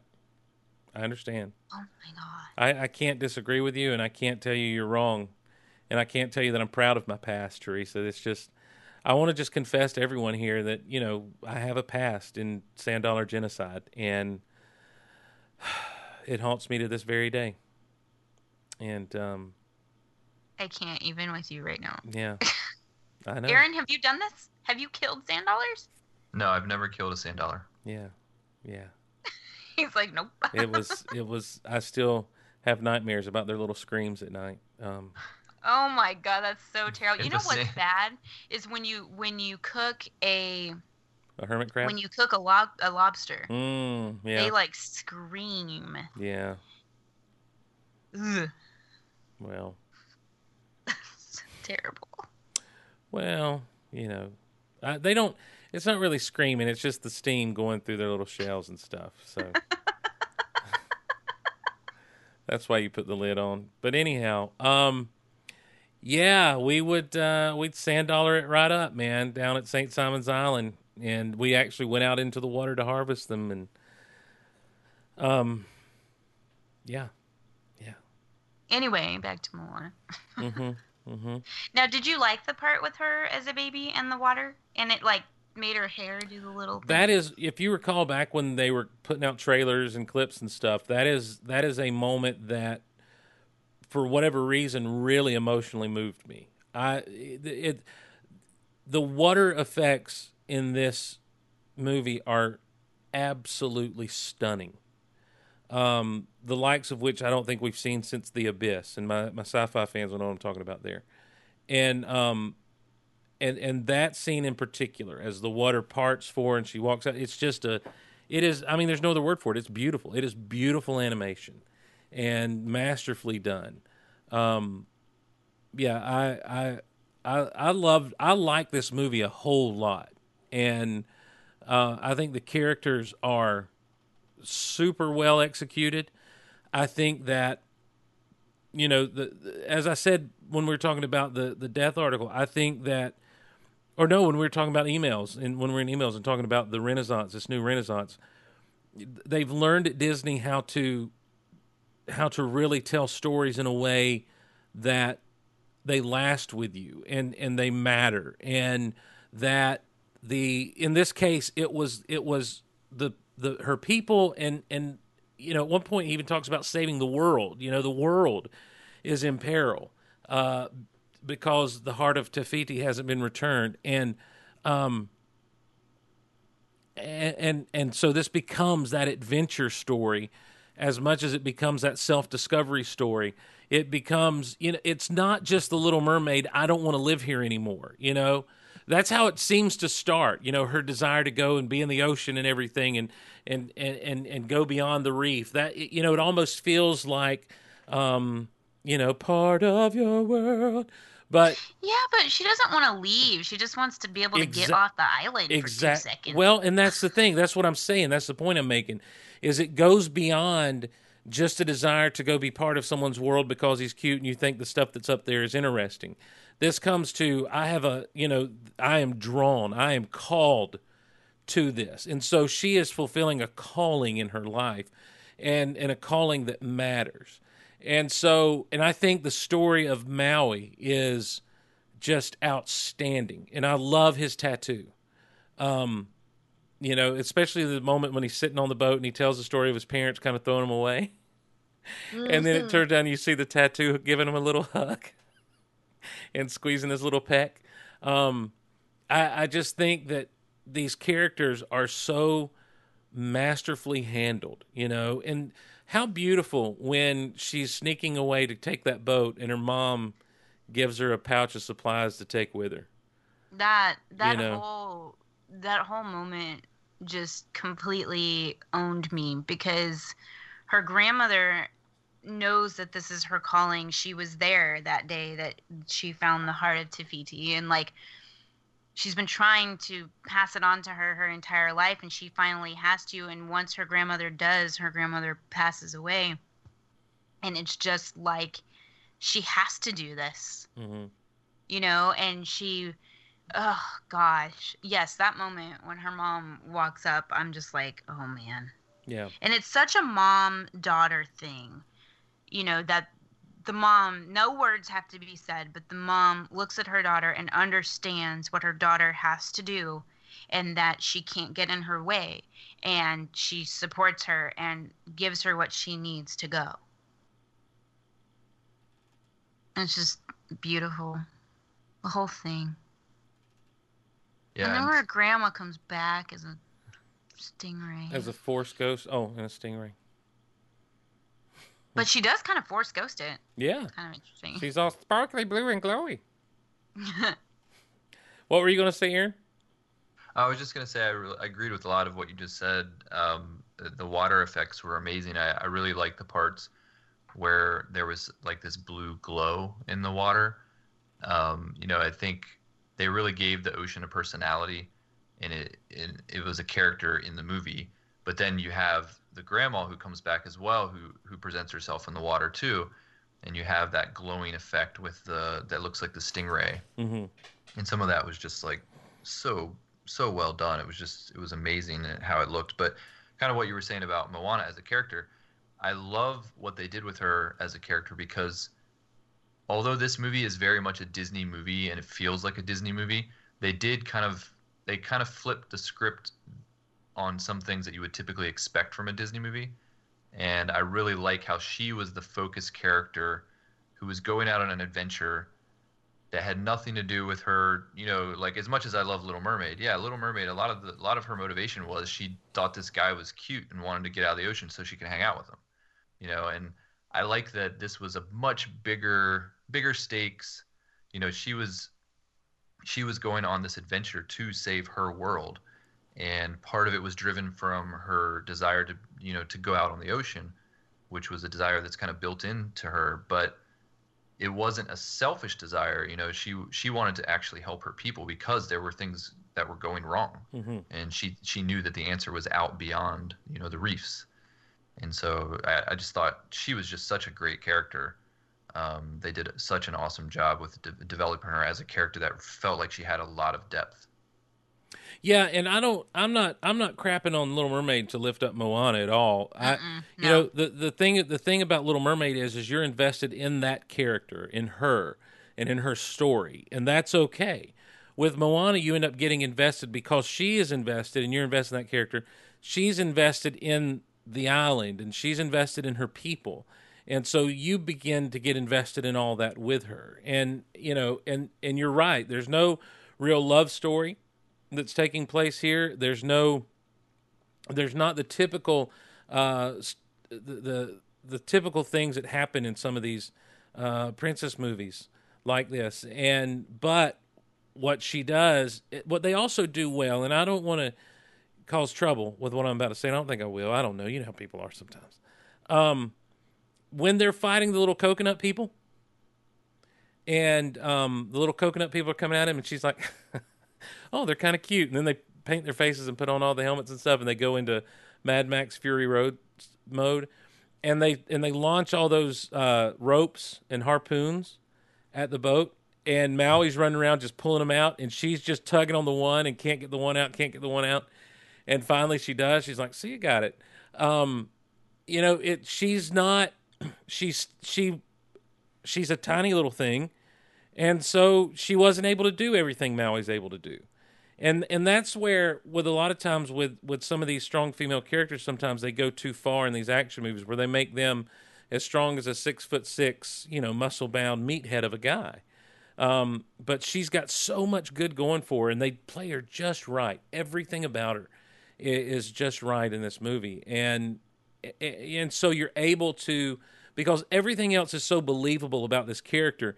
You're able to get into the fairy tale mode, you know, the magical mode, the mythological mode of she's friends with the ocean. Mhm. and and the ocean helps her out and does things for her. And so when he, uh, the sequence where he keeps throwing her off the boat, and she just keeps showing up is fantastic. And then when they do the shake hands thing, and he just tosses her over the side, and she whips up under the bottom and comes right back out. He's like, just had to try, had to try one more time. it's just great stuff. But well, and you know what else is good is you're talking about her being small. They do highlight that, but they highlight some very real things that would actually happen. And again, I'm going back to the hair because this is something that I noticed. I recognized it the first time I saw it, and I said, "This is different." She, she jumps up, or she gets the ocean throws her up, and she starts talking, and like the wind whips, and her hair smacks her in the face, Mhm. and it's like, "Yep, uh, that would happen."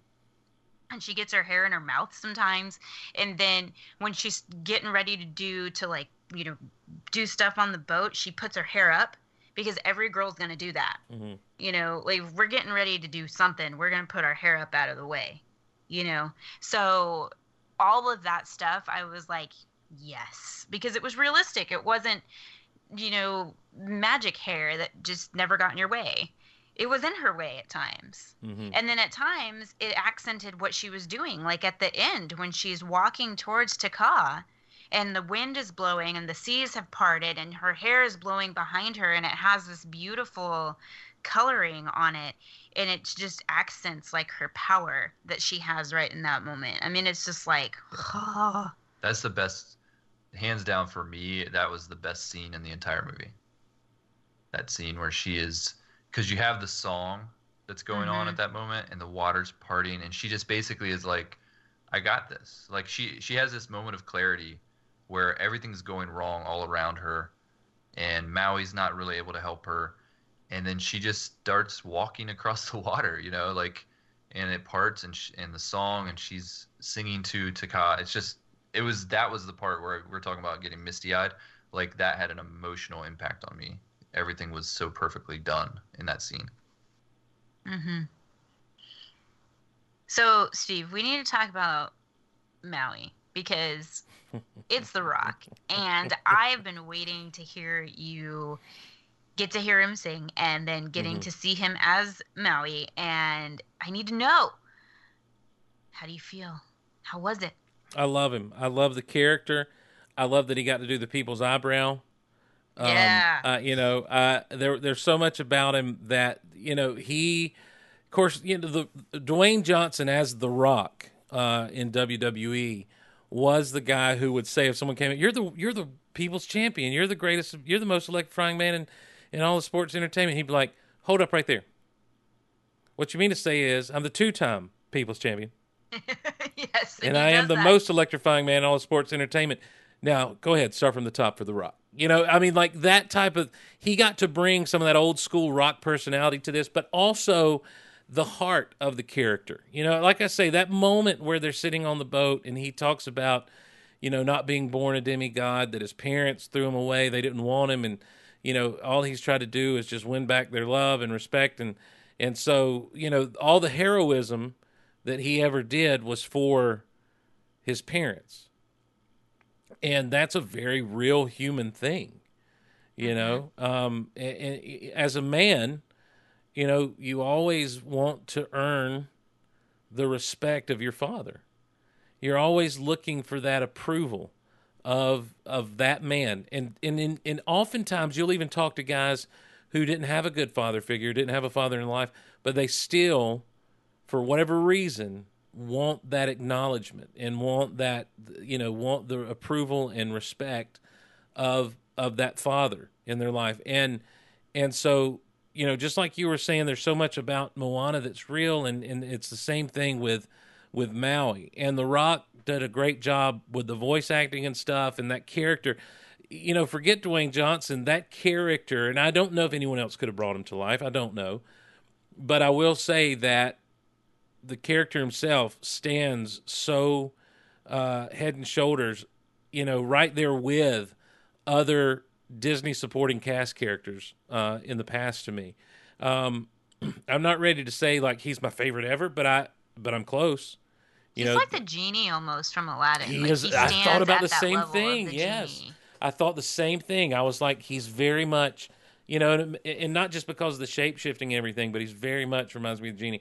I love the moment when he, the first time we see him turn into a whale, like after he's when he gets his shape shifting back under control, and like the whale or the shark? the whale when he's in the midair and all of a sudden Oh. he's a big humpback whale hmm and he splashes down like, oh, this ain't gonna go well. But uh, no pun intended. Um, but no, when oh when he's doing when he's half shark, half man, and like he's trying to be all serious and sincere with her, and she's like, mm-hmm, mm-hmm, yeah. There's just some That's great me. I would with him. make that face. Yeah. I would totally make that face. Be like, mm-hmm, yep, mm-hmm, mm-hmm. And he's like, oh, come on. But I got to tell you, the person who got the most laughs out of me was Heihei. He's pretty great. And The- I love the interaction between Heihei and the ocean. And the ocean's officially sick and tired of Heihei. Oh, when he just He's like, throws him in the "Get in basket. there." when the ocean just throws him in the basket and sticks him in the. Well, he's so when when he realizes he's out on the ocean, he just starts screaming. And she, and she puts the bowl over his head. She pulls it off, and he screams. She puts it. She says, "Now calm down." And then all of a sudden, for whatever reason, he ends up in the water, and he's just upside down with his feet sticking out. And she goes and rescues him, and then just sticks him down in a little hole, and he just starts walking back and forth, bumping into the wall. And then when Maui throws the seeds and stuff out at him, he's just pecking right next to it. And Maui just kind of stops and gives this weird look and just tilts him over to the side so he starts hitting the right place.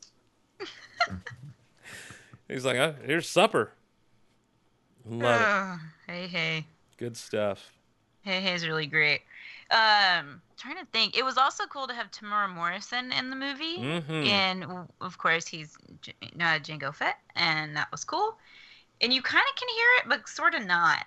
Like you can ho- sort of hear Jango, but Yeah, I could definitely hear Jango in the voice. He doesn't do the singing though, right? No, Christopher Uh, Jackson does the no. singing, Okay. Yeah. yeah. which I thought Temuera Morrison could sing. Maybe I'm wrong. Mm. I think I get him confused with someone else from episode two. He did sing in some interviews from like cons and stuff, Mhm. but Oh Might yeah, be he just sang for George. fun. He sang Georgia on my mind for Riley and Bethany, didn't he? right, yeah. Who? Well, who was the host? Oh my Lanta, this is going to really bug me now. Who's the? uh Who's Padme's top dog captain in episode two? What's- No, that's episode one. Panaka.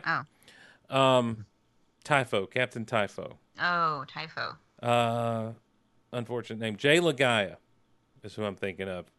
He was at, I guess it was Celebration 5, where he was like on stage singing and everything. I think he did it at Celebration 3 as well. And Hmm. uh, doing his little ukulele stuff. So, Yeah, okay. my kids watch the the kid show The Wiggles, hmm and Jay Laga'aia has been in The Wiggles, Oh, nice. so I've seen him sing children's songs. Okay.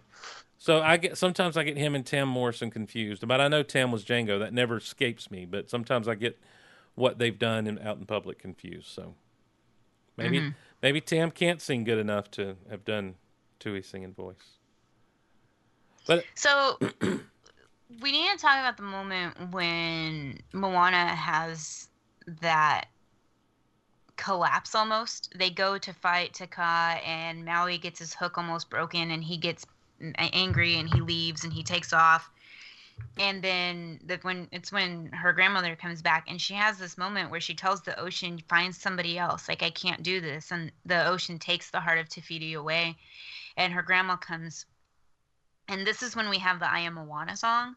Mm-hmm. And that moment to me brought me to tears, like a swell of emotion in me. That moment. Not so much when she gives the heart back to Te Kā slash Te Fiti. We'll talk about that in a minute. But the moment that she tries to give up and then realizes that this is this is more than what she thought it was, that it's it's her, it's not her and Maui, it's her. And she goes down and she gets it and she has this moment of resolve. I mean, did that hit anybody else? Because it hit me. And every time I watch Oh it. yeah, that's like- yeah. well, The scene that I was talking about that was my hands down favorite scene. That I'll I'll stick with that. But this is very right in that same realm. Like this, and it's it happens very close together. So I almost see it as kind of this whole sequence.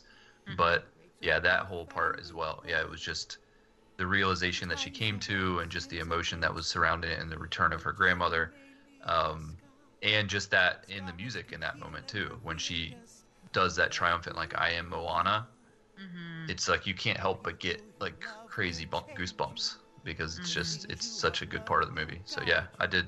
It, that hit me too. Well, it's the hero's journey. It's that moment of acceptance on the hero's journey, isn't it?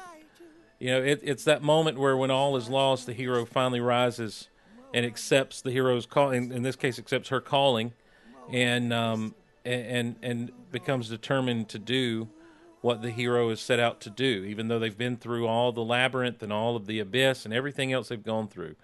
Now, now comes the decisive moment where the hero steps up, and um, you know, and that's what that's what that moment is all about. And uh, so, yeah, it, I mean, it, it is definitely effective and powerful as it needs to be. The village chief. We are descended from voyagers who found their way across the world. And they call me. I've delivered us to where we are. I have journeyed farther. I am everything I've learned and more. Still, it calls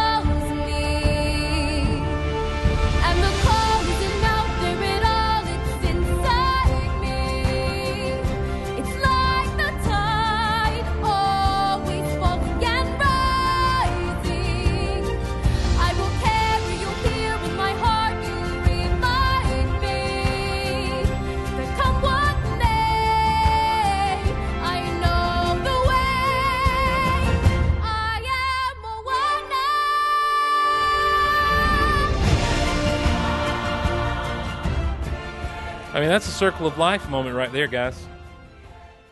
Yep, it's music because I'm crying. chills still chills I- i've heard that song so many times but still get chills So good, so good. Ah, I can't wait to sing some of these songs with my little niece. By the way, Ugh, man, that was well played. there you go. yeah, well, oh. there you And go. I love that they stuck with the the idea that Moana is the hero of this story. Yes. Because when you introduce a character like Maui and he's this heroic demigod, and that there could have been a temptation to kind of have him be a central part of how you know how things are resolved.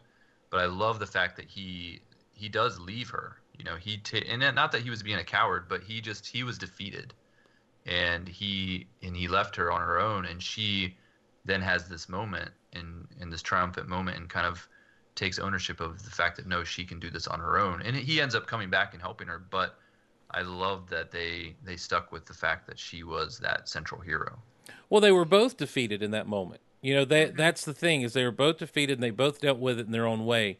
He left and she gave up the she gave up the uh the, the calling. Yeah, she's like, "I this isn't for me. I, you got to find someone else." So they both kind of gave up in their own way. She comes back a little bit sooner, and then he comes in. What I also like though is even though they didn't make him the central hero of the story, they didn't uh, water him down. No pun intended. You know, they didn't make him overly weak either they he still maintained his character and, and the strength of his character and you know he never and he never came off as an idiot so these were two very well learned and like he knew how to sell. He has to teach her how to sell. He's got to you know a lot of times the temptation is to make in these cartoon type situations to make one you know penny and the other one inspector gadget so to speak. You know just no clue as to what's going on. But they both play off each other so it's a fantastic relationship they have. They play off each Yeah. other so well. He has a journey himself. Yes, Because yes. he has to figure mm-hmm. out what he's done and to fix it and what he can do. And he finally is going to sacrifice losing his hook, you know, Mhm. because he knows it's the right thing to do. It's it's just really, gosh darn amazing. Mhm. yeah I mean, it, it, it it's is. crazy that it is crazy because you never think that the as they continue to make more and more of these disney movies and you're like oh they can't top you know something that's come before but really this movie came out and suddenly I had some of my favorite songs Mhm. favorite characters even just the team up of moana and maui rivals any disney you know duo that's out there um, the the the people they cast in this movie. It was just like somehow they still, after making 55 other movies, before this one came up with something that was so original and so well done that suddenly I, you know, a lot of my favorite stuff in all of Disney is in this movie. Mm-hmm. Well, let's. Uh, you mentioned the songs. Um, do you have a favorite song, Aaron? Uh, hmm. Well, really quick, can I ask a question? Sure. Did y'all see the end coming that Te Kā was Te Fiti? Because I didn't the first time. I was like, oh. No, I didn't see it. I didn't see it coming either. When she gets on that little island out in the middle of everything, I'm like, what is going on here? And I was thinking, oh, it's under the ocean. She's going to have to clear the ocean out of the way and raise it back up. And then she turns around and sees the chest. I'm like, oh. I didn't see it coming in, uh, until they kind of started to they started to um, indicate it with certain things they were showing, but just right before they revealed it. So Mm-hmm. you see the island. I think you see kind of the shape of her a little bit in the island, spiral. You see that- the spiral. and, and you, yeah, and that kind of tips the one Oh, off. yeah. Look at that. I didn't think about that. You do. Mm-hmm. But no, yeah, it, it took me by surprise too. Great, great. I mean, it's, yeah, it's so cool to have this like, emotional because you really didn't know. and you like- start to feel bad because you're like, oh, this is the So favorite song? Let's see. Uh, I actually. what happened? We just kind of cut Aaron off mid sentence there. Did I? Yeah. Oh, it's because was it cut out on my if you can't hear side. I think. Yeah. Sorry. Go ahead. Oh no! All I was saying was that you you have a character this that is kind of the main villain, and then suddenly you feel bad for them because you're like, oh, this is a character that Mhm. we didn't realize we, we were just misunderstanding why she's so upset, you know. And so that was that was kind of a nice little a little twist at the end too. Mhm. Yes, exactly. So, Aaron or Teresa, go ahead. Favorite song? My, I love how far I'll go, but I think my favorite song is actually "We Know the Way." Okay. Aaron? Yeah, I, um, I love. I think I love every song in this movie, which is unique to this movie because most Disney movies, even the ones that I really love the soundtrack, there's always that one song that stands out that I don't like at all. Hmm. Mm-hmm. Um, but this movie, there really isn't one like that. Um, but I think I'm gonna have to agree with Teresa on this one. Yeah, "We Know the Way" is is a really really awesome song.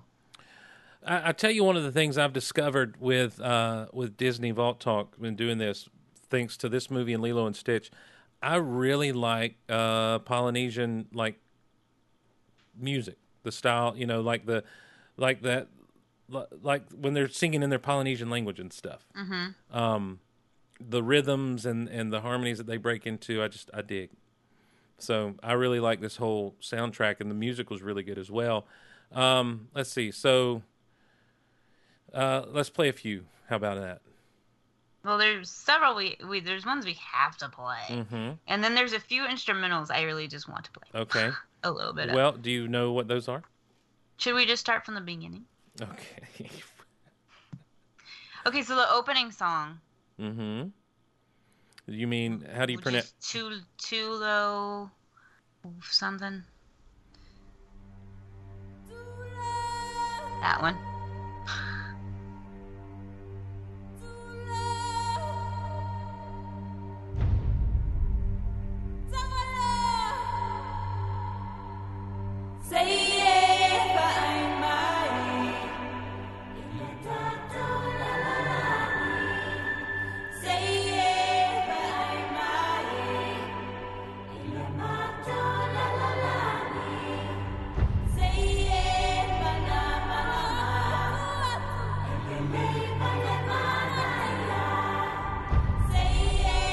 To me, this song is the Ocean's theme song. Hmm. Okay.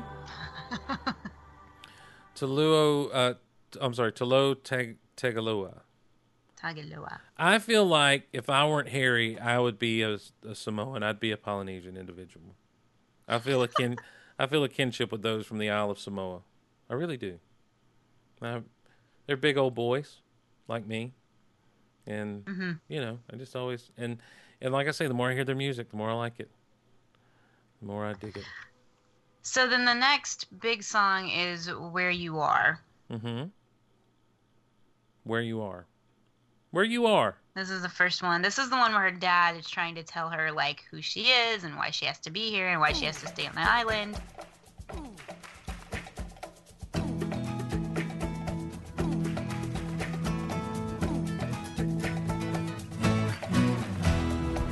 Moana, make way, make way.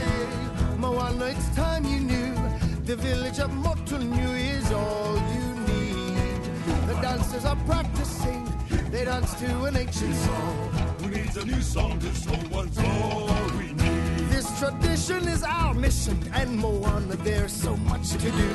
Don't trip on the taro root, that's all you need. We share everything we make. We joke and we weave our baskets. Uh-huh. The fishermen come back from the sea. Don't walk away.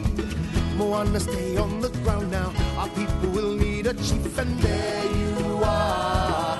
There comes a day when you're gonna look around and realize happiness is where you are. Consider the coconut. The what? You talking about Teresa, the coconut Teresa? I don't know. Oh, That's a really fun song. That's a uh, that song specifically is kind of I think of it as my daughter's song because my daughter my daughter for one thing doesn't so for anyone that hasn't doesn't know anything about my family um, my daughter is eight years old but she's completely nonverbal and she has she's autistic and has Down syndrome so she there's a she doesn't respond to a lot of entertainment so it's hard to get her to sit down and focus on a movie. But for whatever reason, Moana is one of those things that she will actually sit down and focus on. She loves the music from the movie.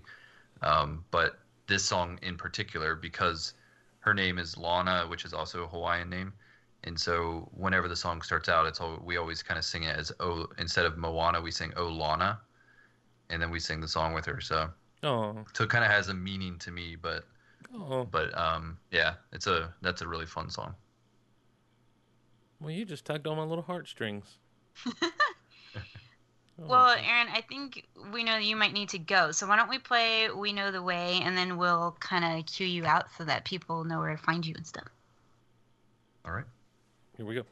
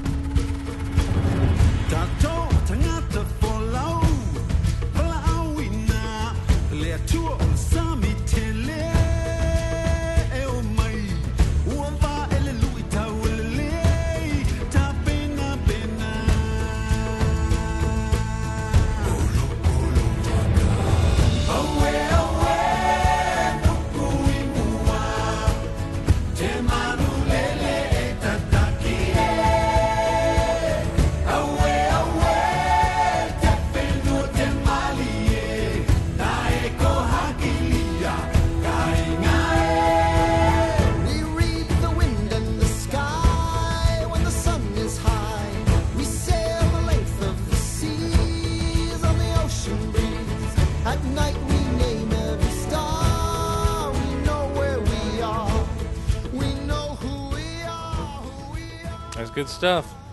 Uh, I love Lin Manuel Miranda.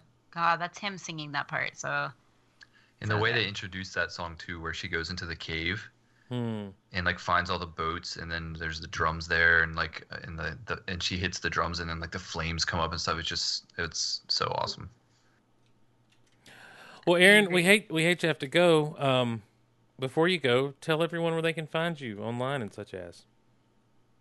Um, yeah, sorry guys, I do. Sorry, I have to drop out early, but I, and I hate to miss the rest of this conversation because it's this is a movie that I love so much. But um, yeah, so you can find me on online on Twitter at avgoins, um, and then obviously the podcast that I do with Teresa Star Wars Bookworms. Um, you guys can check that out as well if you're into Star Wars literature. And I won't list anything else. That's enough. But um, yeah, thanks for inviting me on, guys. And Well, thanks for coming uh, on, man. This is a, a great movie for me to come on and talk about. So I really appreciate it. Yes, sir. Thank you, Aaron. We'll see you around, buddy. right. I'll talk to you guys later. Have fun on that half marathon. See you, man. All right, Aaron Goins, he's out, and then there were two. And then there were two. Okay, so let's save let's save how far I'll go for the end because that's like that epic Mhm. Disney princess song or Right, whatever. right. Uh, so let's just jump into that one. Yes, ma'am. okay, okay. I see what's happening, yeah. You're face to face with greatness and it's strange. You don't even know how you feel. It's adorable. Well, it's nice to see that humans never change. Open your eyes, let's begin. Yes, it's really me, it's Maui, breathe it in. Know it's a lot the hair, the bod. When you're staring at a demigod, what can I say except you're welcome for the tides, the sun, the sky? Hey, it's okay, it's okay, you're welcome.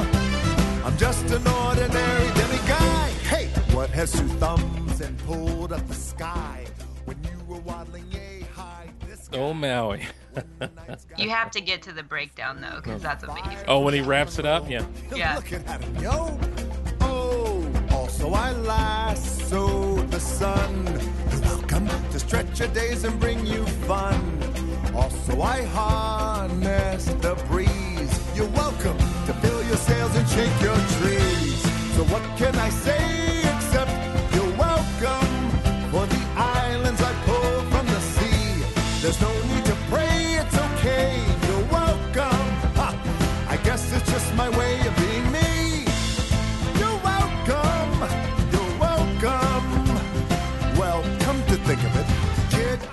I could go on and on. I could explain every natural phenomenon. The tide, the grass, the ground. Oh, that was Maui just messing around. I killed an eel, I buried its guts. Sprouted a tree, now you got coconuts. What's the lesson? What is the takeaway? Don't mess with Maui when he's on a breakaway. And the tapestry here in my skin is a map of the victories I win. Look where I've been, I make everything happen. Look at that, me, me, me, Maui, just that. Well,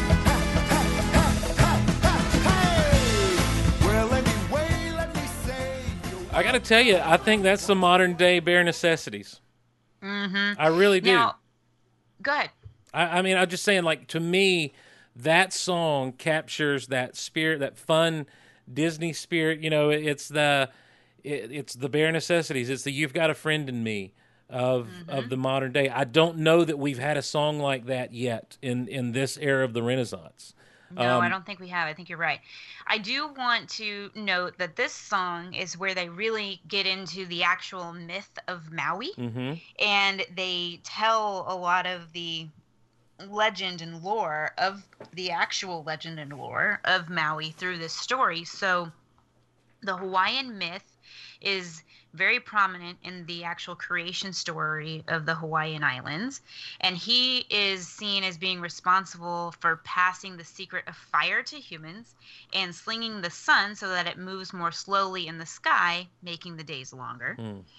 There's also there's two two specific things in the story of Maui that are seen as generally widely accepted across all Polynesian cultures. So the first is that he created the islands. Hmm.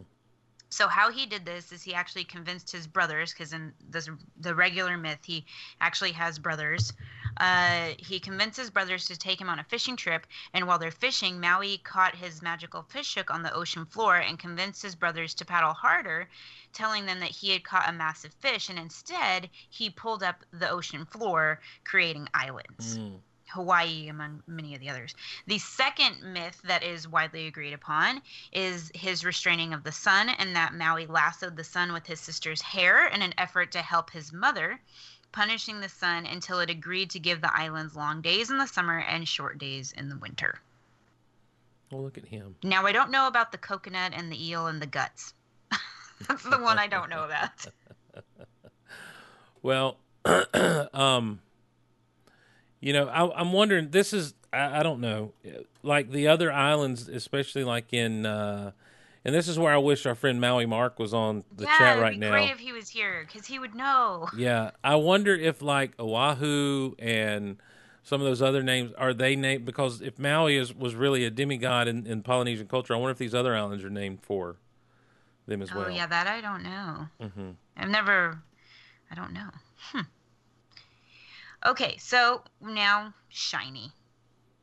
Shiny. Tomato. We haven't even talked about Tamatoa. Oh, yeah. The giant crab.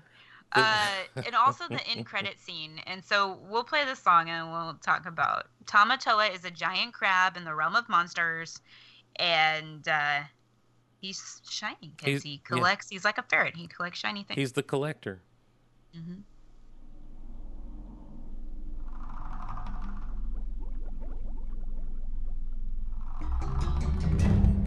Well, Tamatoa hasn't always been this glam. I was a drab little crab once. Now I know I can be happy as a clam because I'm beautiful, baby.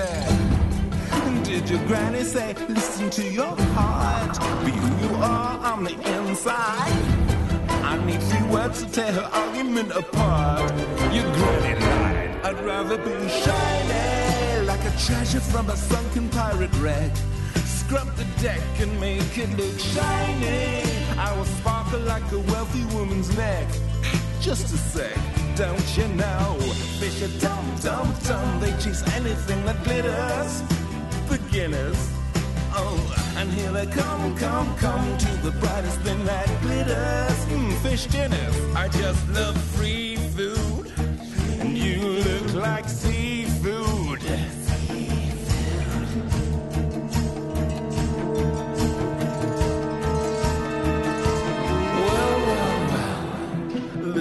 Little Maui's having trouble with his look. You little semi-dummy mini-god. Ouch, what a terrible performance. Get the hook. Get it? You don't swing it like you used to, man. Get the hook. Get it? You know, it's interesting because we don't really have a villain song. If anything, this is the villain song, and it's Yeah. not even it's not even scary. It's Right. uh, Jermaine Clement. Uh, he's singing the song. He's also the voice the voice of Tamatoa.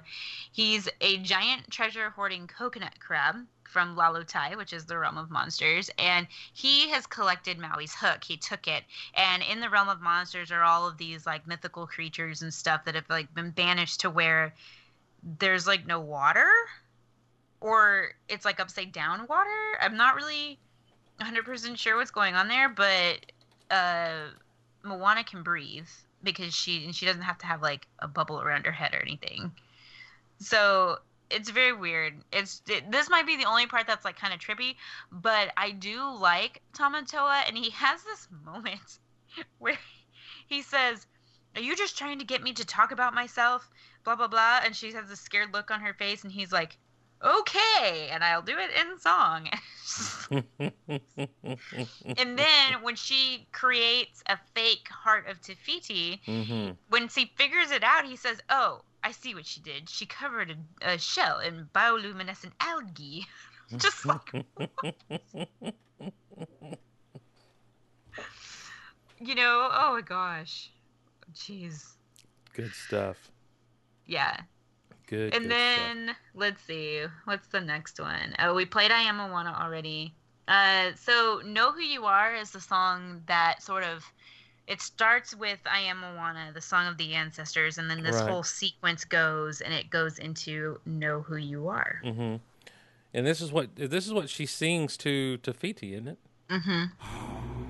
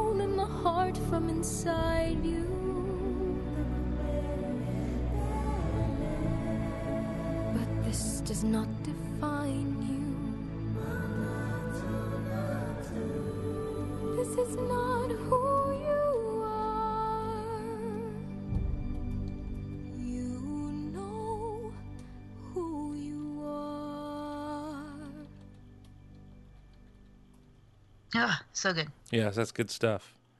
Um, and it's a great moment too. It is a really Mhm. cool moment. And I mean the whole I mean it's the climax for crying out loud. Right. Um but yeah, All right, let's do it. what are we doing? The classic princess song, How Far I'll Go. okay, here we go.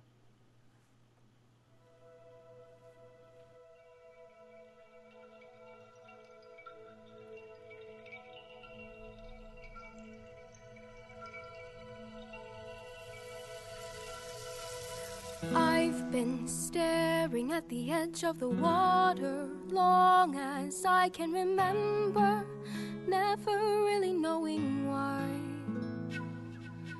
I wish I could be the perfect daughter, but I come back to the water no matter how hard I try. Every turn I take, every trail I track, every path I make, every road leads back to the place I know where I cannot go, where I long to be. See the line where the sky meets the sea,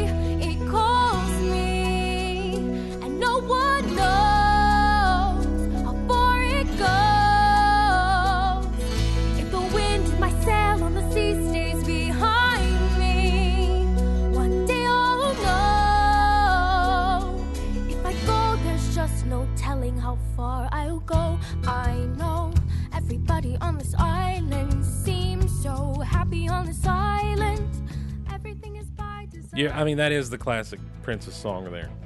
That's the thing. Like this is this is so much a return to that. Di- Sorry. I'm sorry to interrupt you.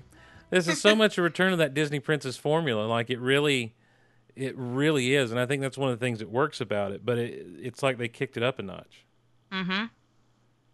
Yeah, no, I love this song, and I, I think I had this song memorized one day after singing the movie, seeing the movie, Mhm. because I I listened to the soundtrack. Yeah. The second I got out, I bought the soundtrack and I put it on replay and I played it over and over and over. Every time we were in the car, it was Moana. Greg got so sick and tired of Moana songs because I was just playing them on repeat. And I know I know the words to pretty much all of it. I, I can't sing the Polynesian stuff, but I know all the English words to pretty Mhm. much every single song. Yeah, Yeah. I had it I had it fully memorized up at a week after I saw the nice. movie. Well, I'll be I'll be memorizing the "You're Welcome" just to get that breakdown because I love I love memorizing songs with fast lyrics to them.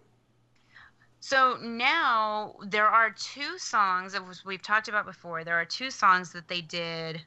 Uh, what what do we call those? Uh, pop Mhm. versions of them, I yeah. guess. hmm So there's How Far I'll Go Mhm. by Alessia Cara. And then there's You're Welcome, sung by Jordan Fisher and Lin Manuel Miranda. And Mhm. I love Jordan Fisher. And he actually did the new song that plays in Magic Kingdom for Fireworks. He did that, and he was also on Dancing with the Stars right now. And he was in Hamilton, and he's amazing. Uh, so let's do the How Far I'll Go first, since we just played it. And I think they actually did pretty good with their. You know, sometimes the pop ones are bad. Uh, uh, except for Celine. Uh, Celine, of course, of course. All right, here we go.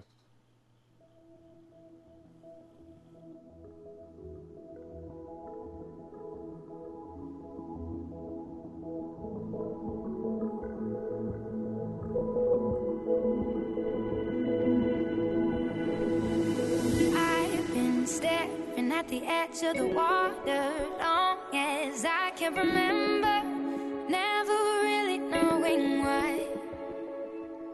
I wish I could be the perfect daughter, but I come back to the water no matter how hard I try.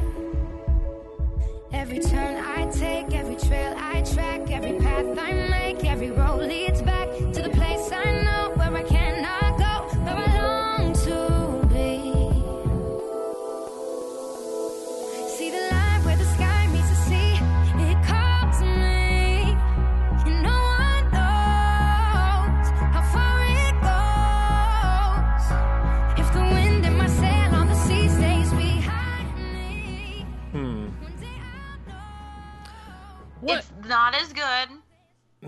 not as good at all, but it's not bad. What is it with these modern day vocalists who I'm sorry, they're like they're singing through their nose and stuff and it's like they're trying to affect some kind of weird vocal thing. That's terrible. That's mm. Okay, okay. All right, go to the next one. The next one I really like. It's I not like good. it a lot. It's not good.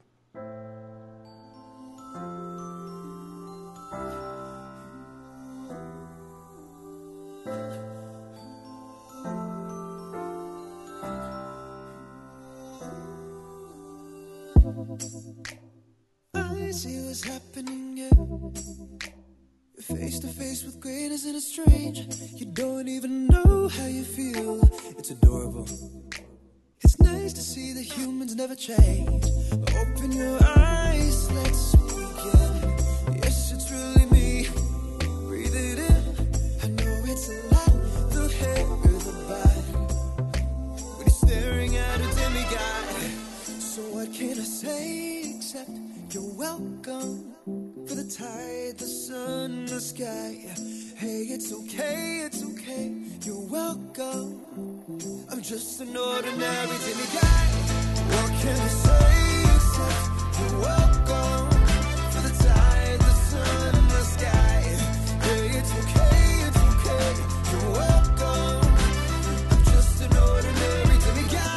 Honestly, I could go on and on. I could explain every natural phenomenon. The tide, the grass, the ground. Oh, that was me, I was messing around. I killed a snake, I buried its guts. Sprouted a tree, now you got coconuts. What's the lesson? What is the takeaway? Don't mess with Maui when he's on a breakaway. And the tapestry here in my skin is a map of the victories I win. Look where I've been, I make everything happen. Look at that mean mini Maui, just tickety tap and singing and scratching, flipping and snapping. People are clapping, hearing me rap and bring the chorus back in.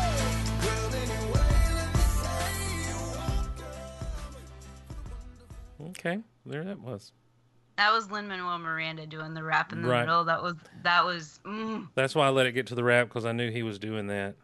yeah. Like I I really love this version of You're Welcome. I love it. so good. I'm glad you like it. I'm glad you like it. It's okay if you don't. I do. I this mean- whole soundtrack's good. You know how like they just have a soundtrack for a Mhm. Disney movie that's everything, even the instrumentals are good. Yeah, yeah. This whole thing. This whole thing. Yeah, the score great. the score is really good as well, like I said. Um um yeah. I look, I was I I will I'll be the first to admit I waited too long to get on board with this movie. hmm I'll absolutely admit that. And um and and I think it is phenomenal. Like I I totally understand how it bumped Lion King for your favorite. Yeah. Makes all the It's sense so in the good. world. hmm So good. Yeah. Well, That wraps us up, huh? that does. We're done. I mean, we're done. We're completely done. No more Disney Vault talk until no the more next Disney movie. Vault time. Till the Till there's movie. another animated movie or That's right. something. Well, Never. wait, that's the wrong song.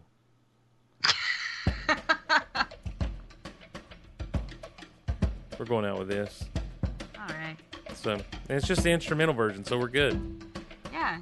Yeah. I mean, we hope you guys have enjoyed podcasting with us. Yeah, you're welcome. You're welcome. You're welcome for 65 episodes of Disney Vault Talk, and it's been amazing. It has been. It's been a But that's blast. it. It's been a journey, my friend. Yeah. It's been a journey. It's been a real Yep, it journey. sure has. Mm-hmm. And uh, I hope that everyone can take away at least one thing. Uh, Celine Dion did the best pop version of a of a Disney song of anybody. Ever. Mm-hmm. Also, uh, just kidding, guys. just, just kidding. We're not going anywhere. no, unfortunately for you, you're welcome. You're welcome. Um, we are going to be doing a new top ten next. Yeah, so up next, our next episode will be a top 10. It's going to be a look back at our top five favorite things about the animated canon, and then a look forward to our top five things we're excited about for the Pixar films. Yeah. It's going to be a celebration of what we've seen and a party for what's to come. We're going to be emptying our mailbag. It's going to be awesome. But we do have a question for you guys, our Vaulties. When new animated canon films are released, what are we going to do about them? We know you're asking. We want to know what you want us to do, how you want us to tackle that. So send us an email at vaulttalk at gmail.com and let us know what you think we should do. And also, I I know that we have skipped Meet the Robinsons. Uh, we're totally aware of that. We had a very generous donation uh, via the Patreon uh, to the podcast network, and uh, that supporter has had a very hectic schedule.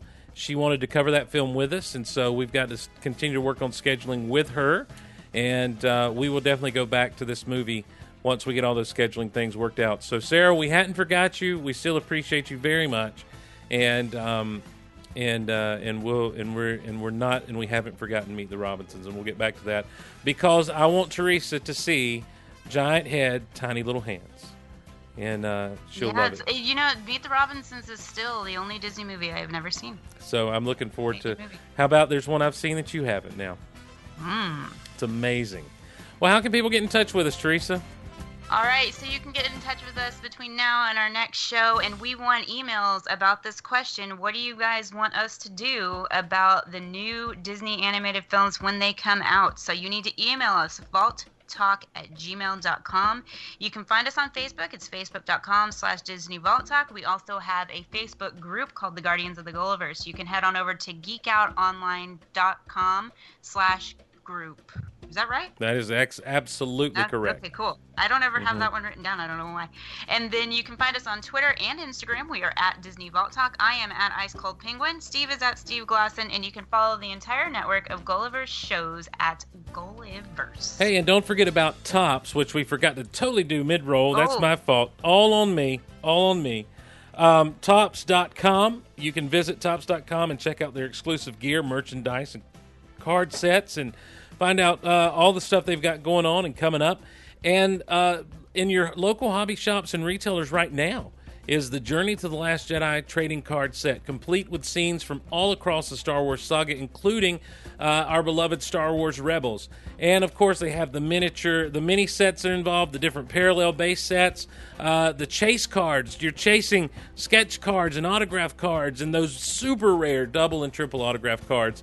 And coming in December will be the actual Last Jedi Topps trading card set. So uh, get ready, save your shekels, and be ready to collect with Topps. And hey, the Star Wars Card Trader app, over uh, man, thousands of cards in that app now to trade with people from all over the world. It covers the whole saga from 1977 right through The Last Jedi. Check them out daily. Open the app daily for daily coin rewards and uh, daily uh, card offers and all kinds of fun stuff on the Star Wars Trader app. It's available now in the Apple Store and Google Play to play on your on your favorite iOS or Android device. We thank Topps for their sponsorship. Hey, rediscover Topps and rediscover the joy of collecting. If you want to support the shows, please use those Amazon links and the Think Geek links and the Entertainment Earth links you'll find at geekoutonline.com and geekoutpodcast.com.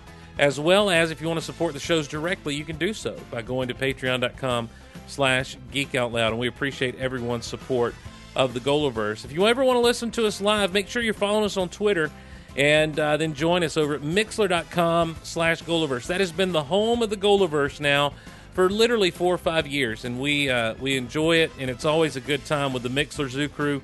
Jump in with them. You'll you'll you may be surprised at the friends you make in the Mixlr Zoo crew. So come on with us and uh, and listen live when you can. Well, until next time, I'm Steve. And I'm Teresa. May all your days be magical. And, uh, well, you know what? May all your wishes come true. Whether you're a demigod or a Polynesian Disney princess. And she is a Disney princess!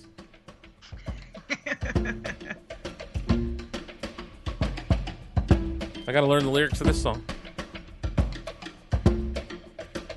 I feel like we gotta let it go. We gotta let it breathe a little bit.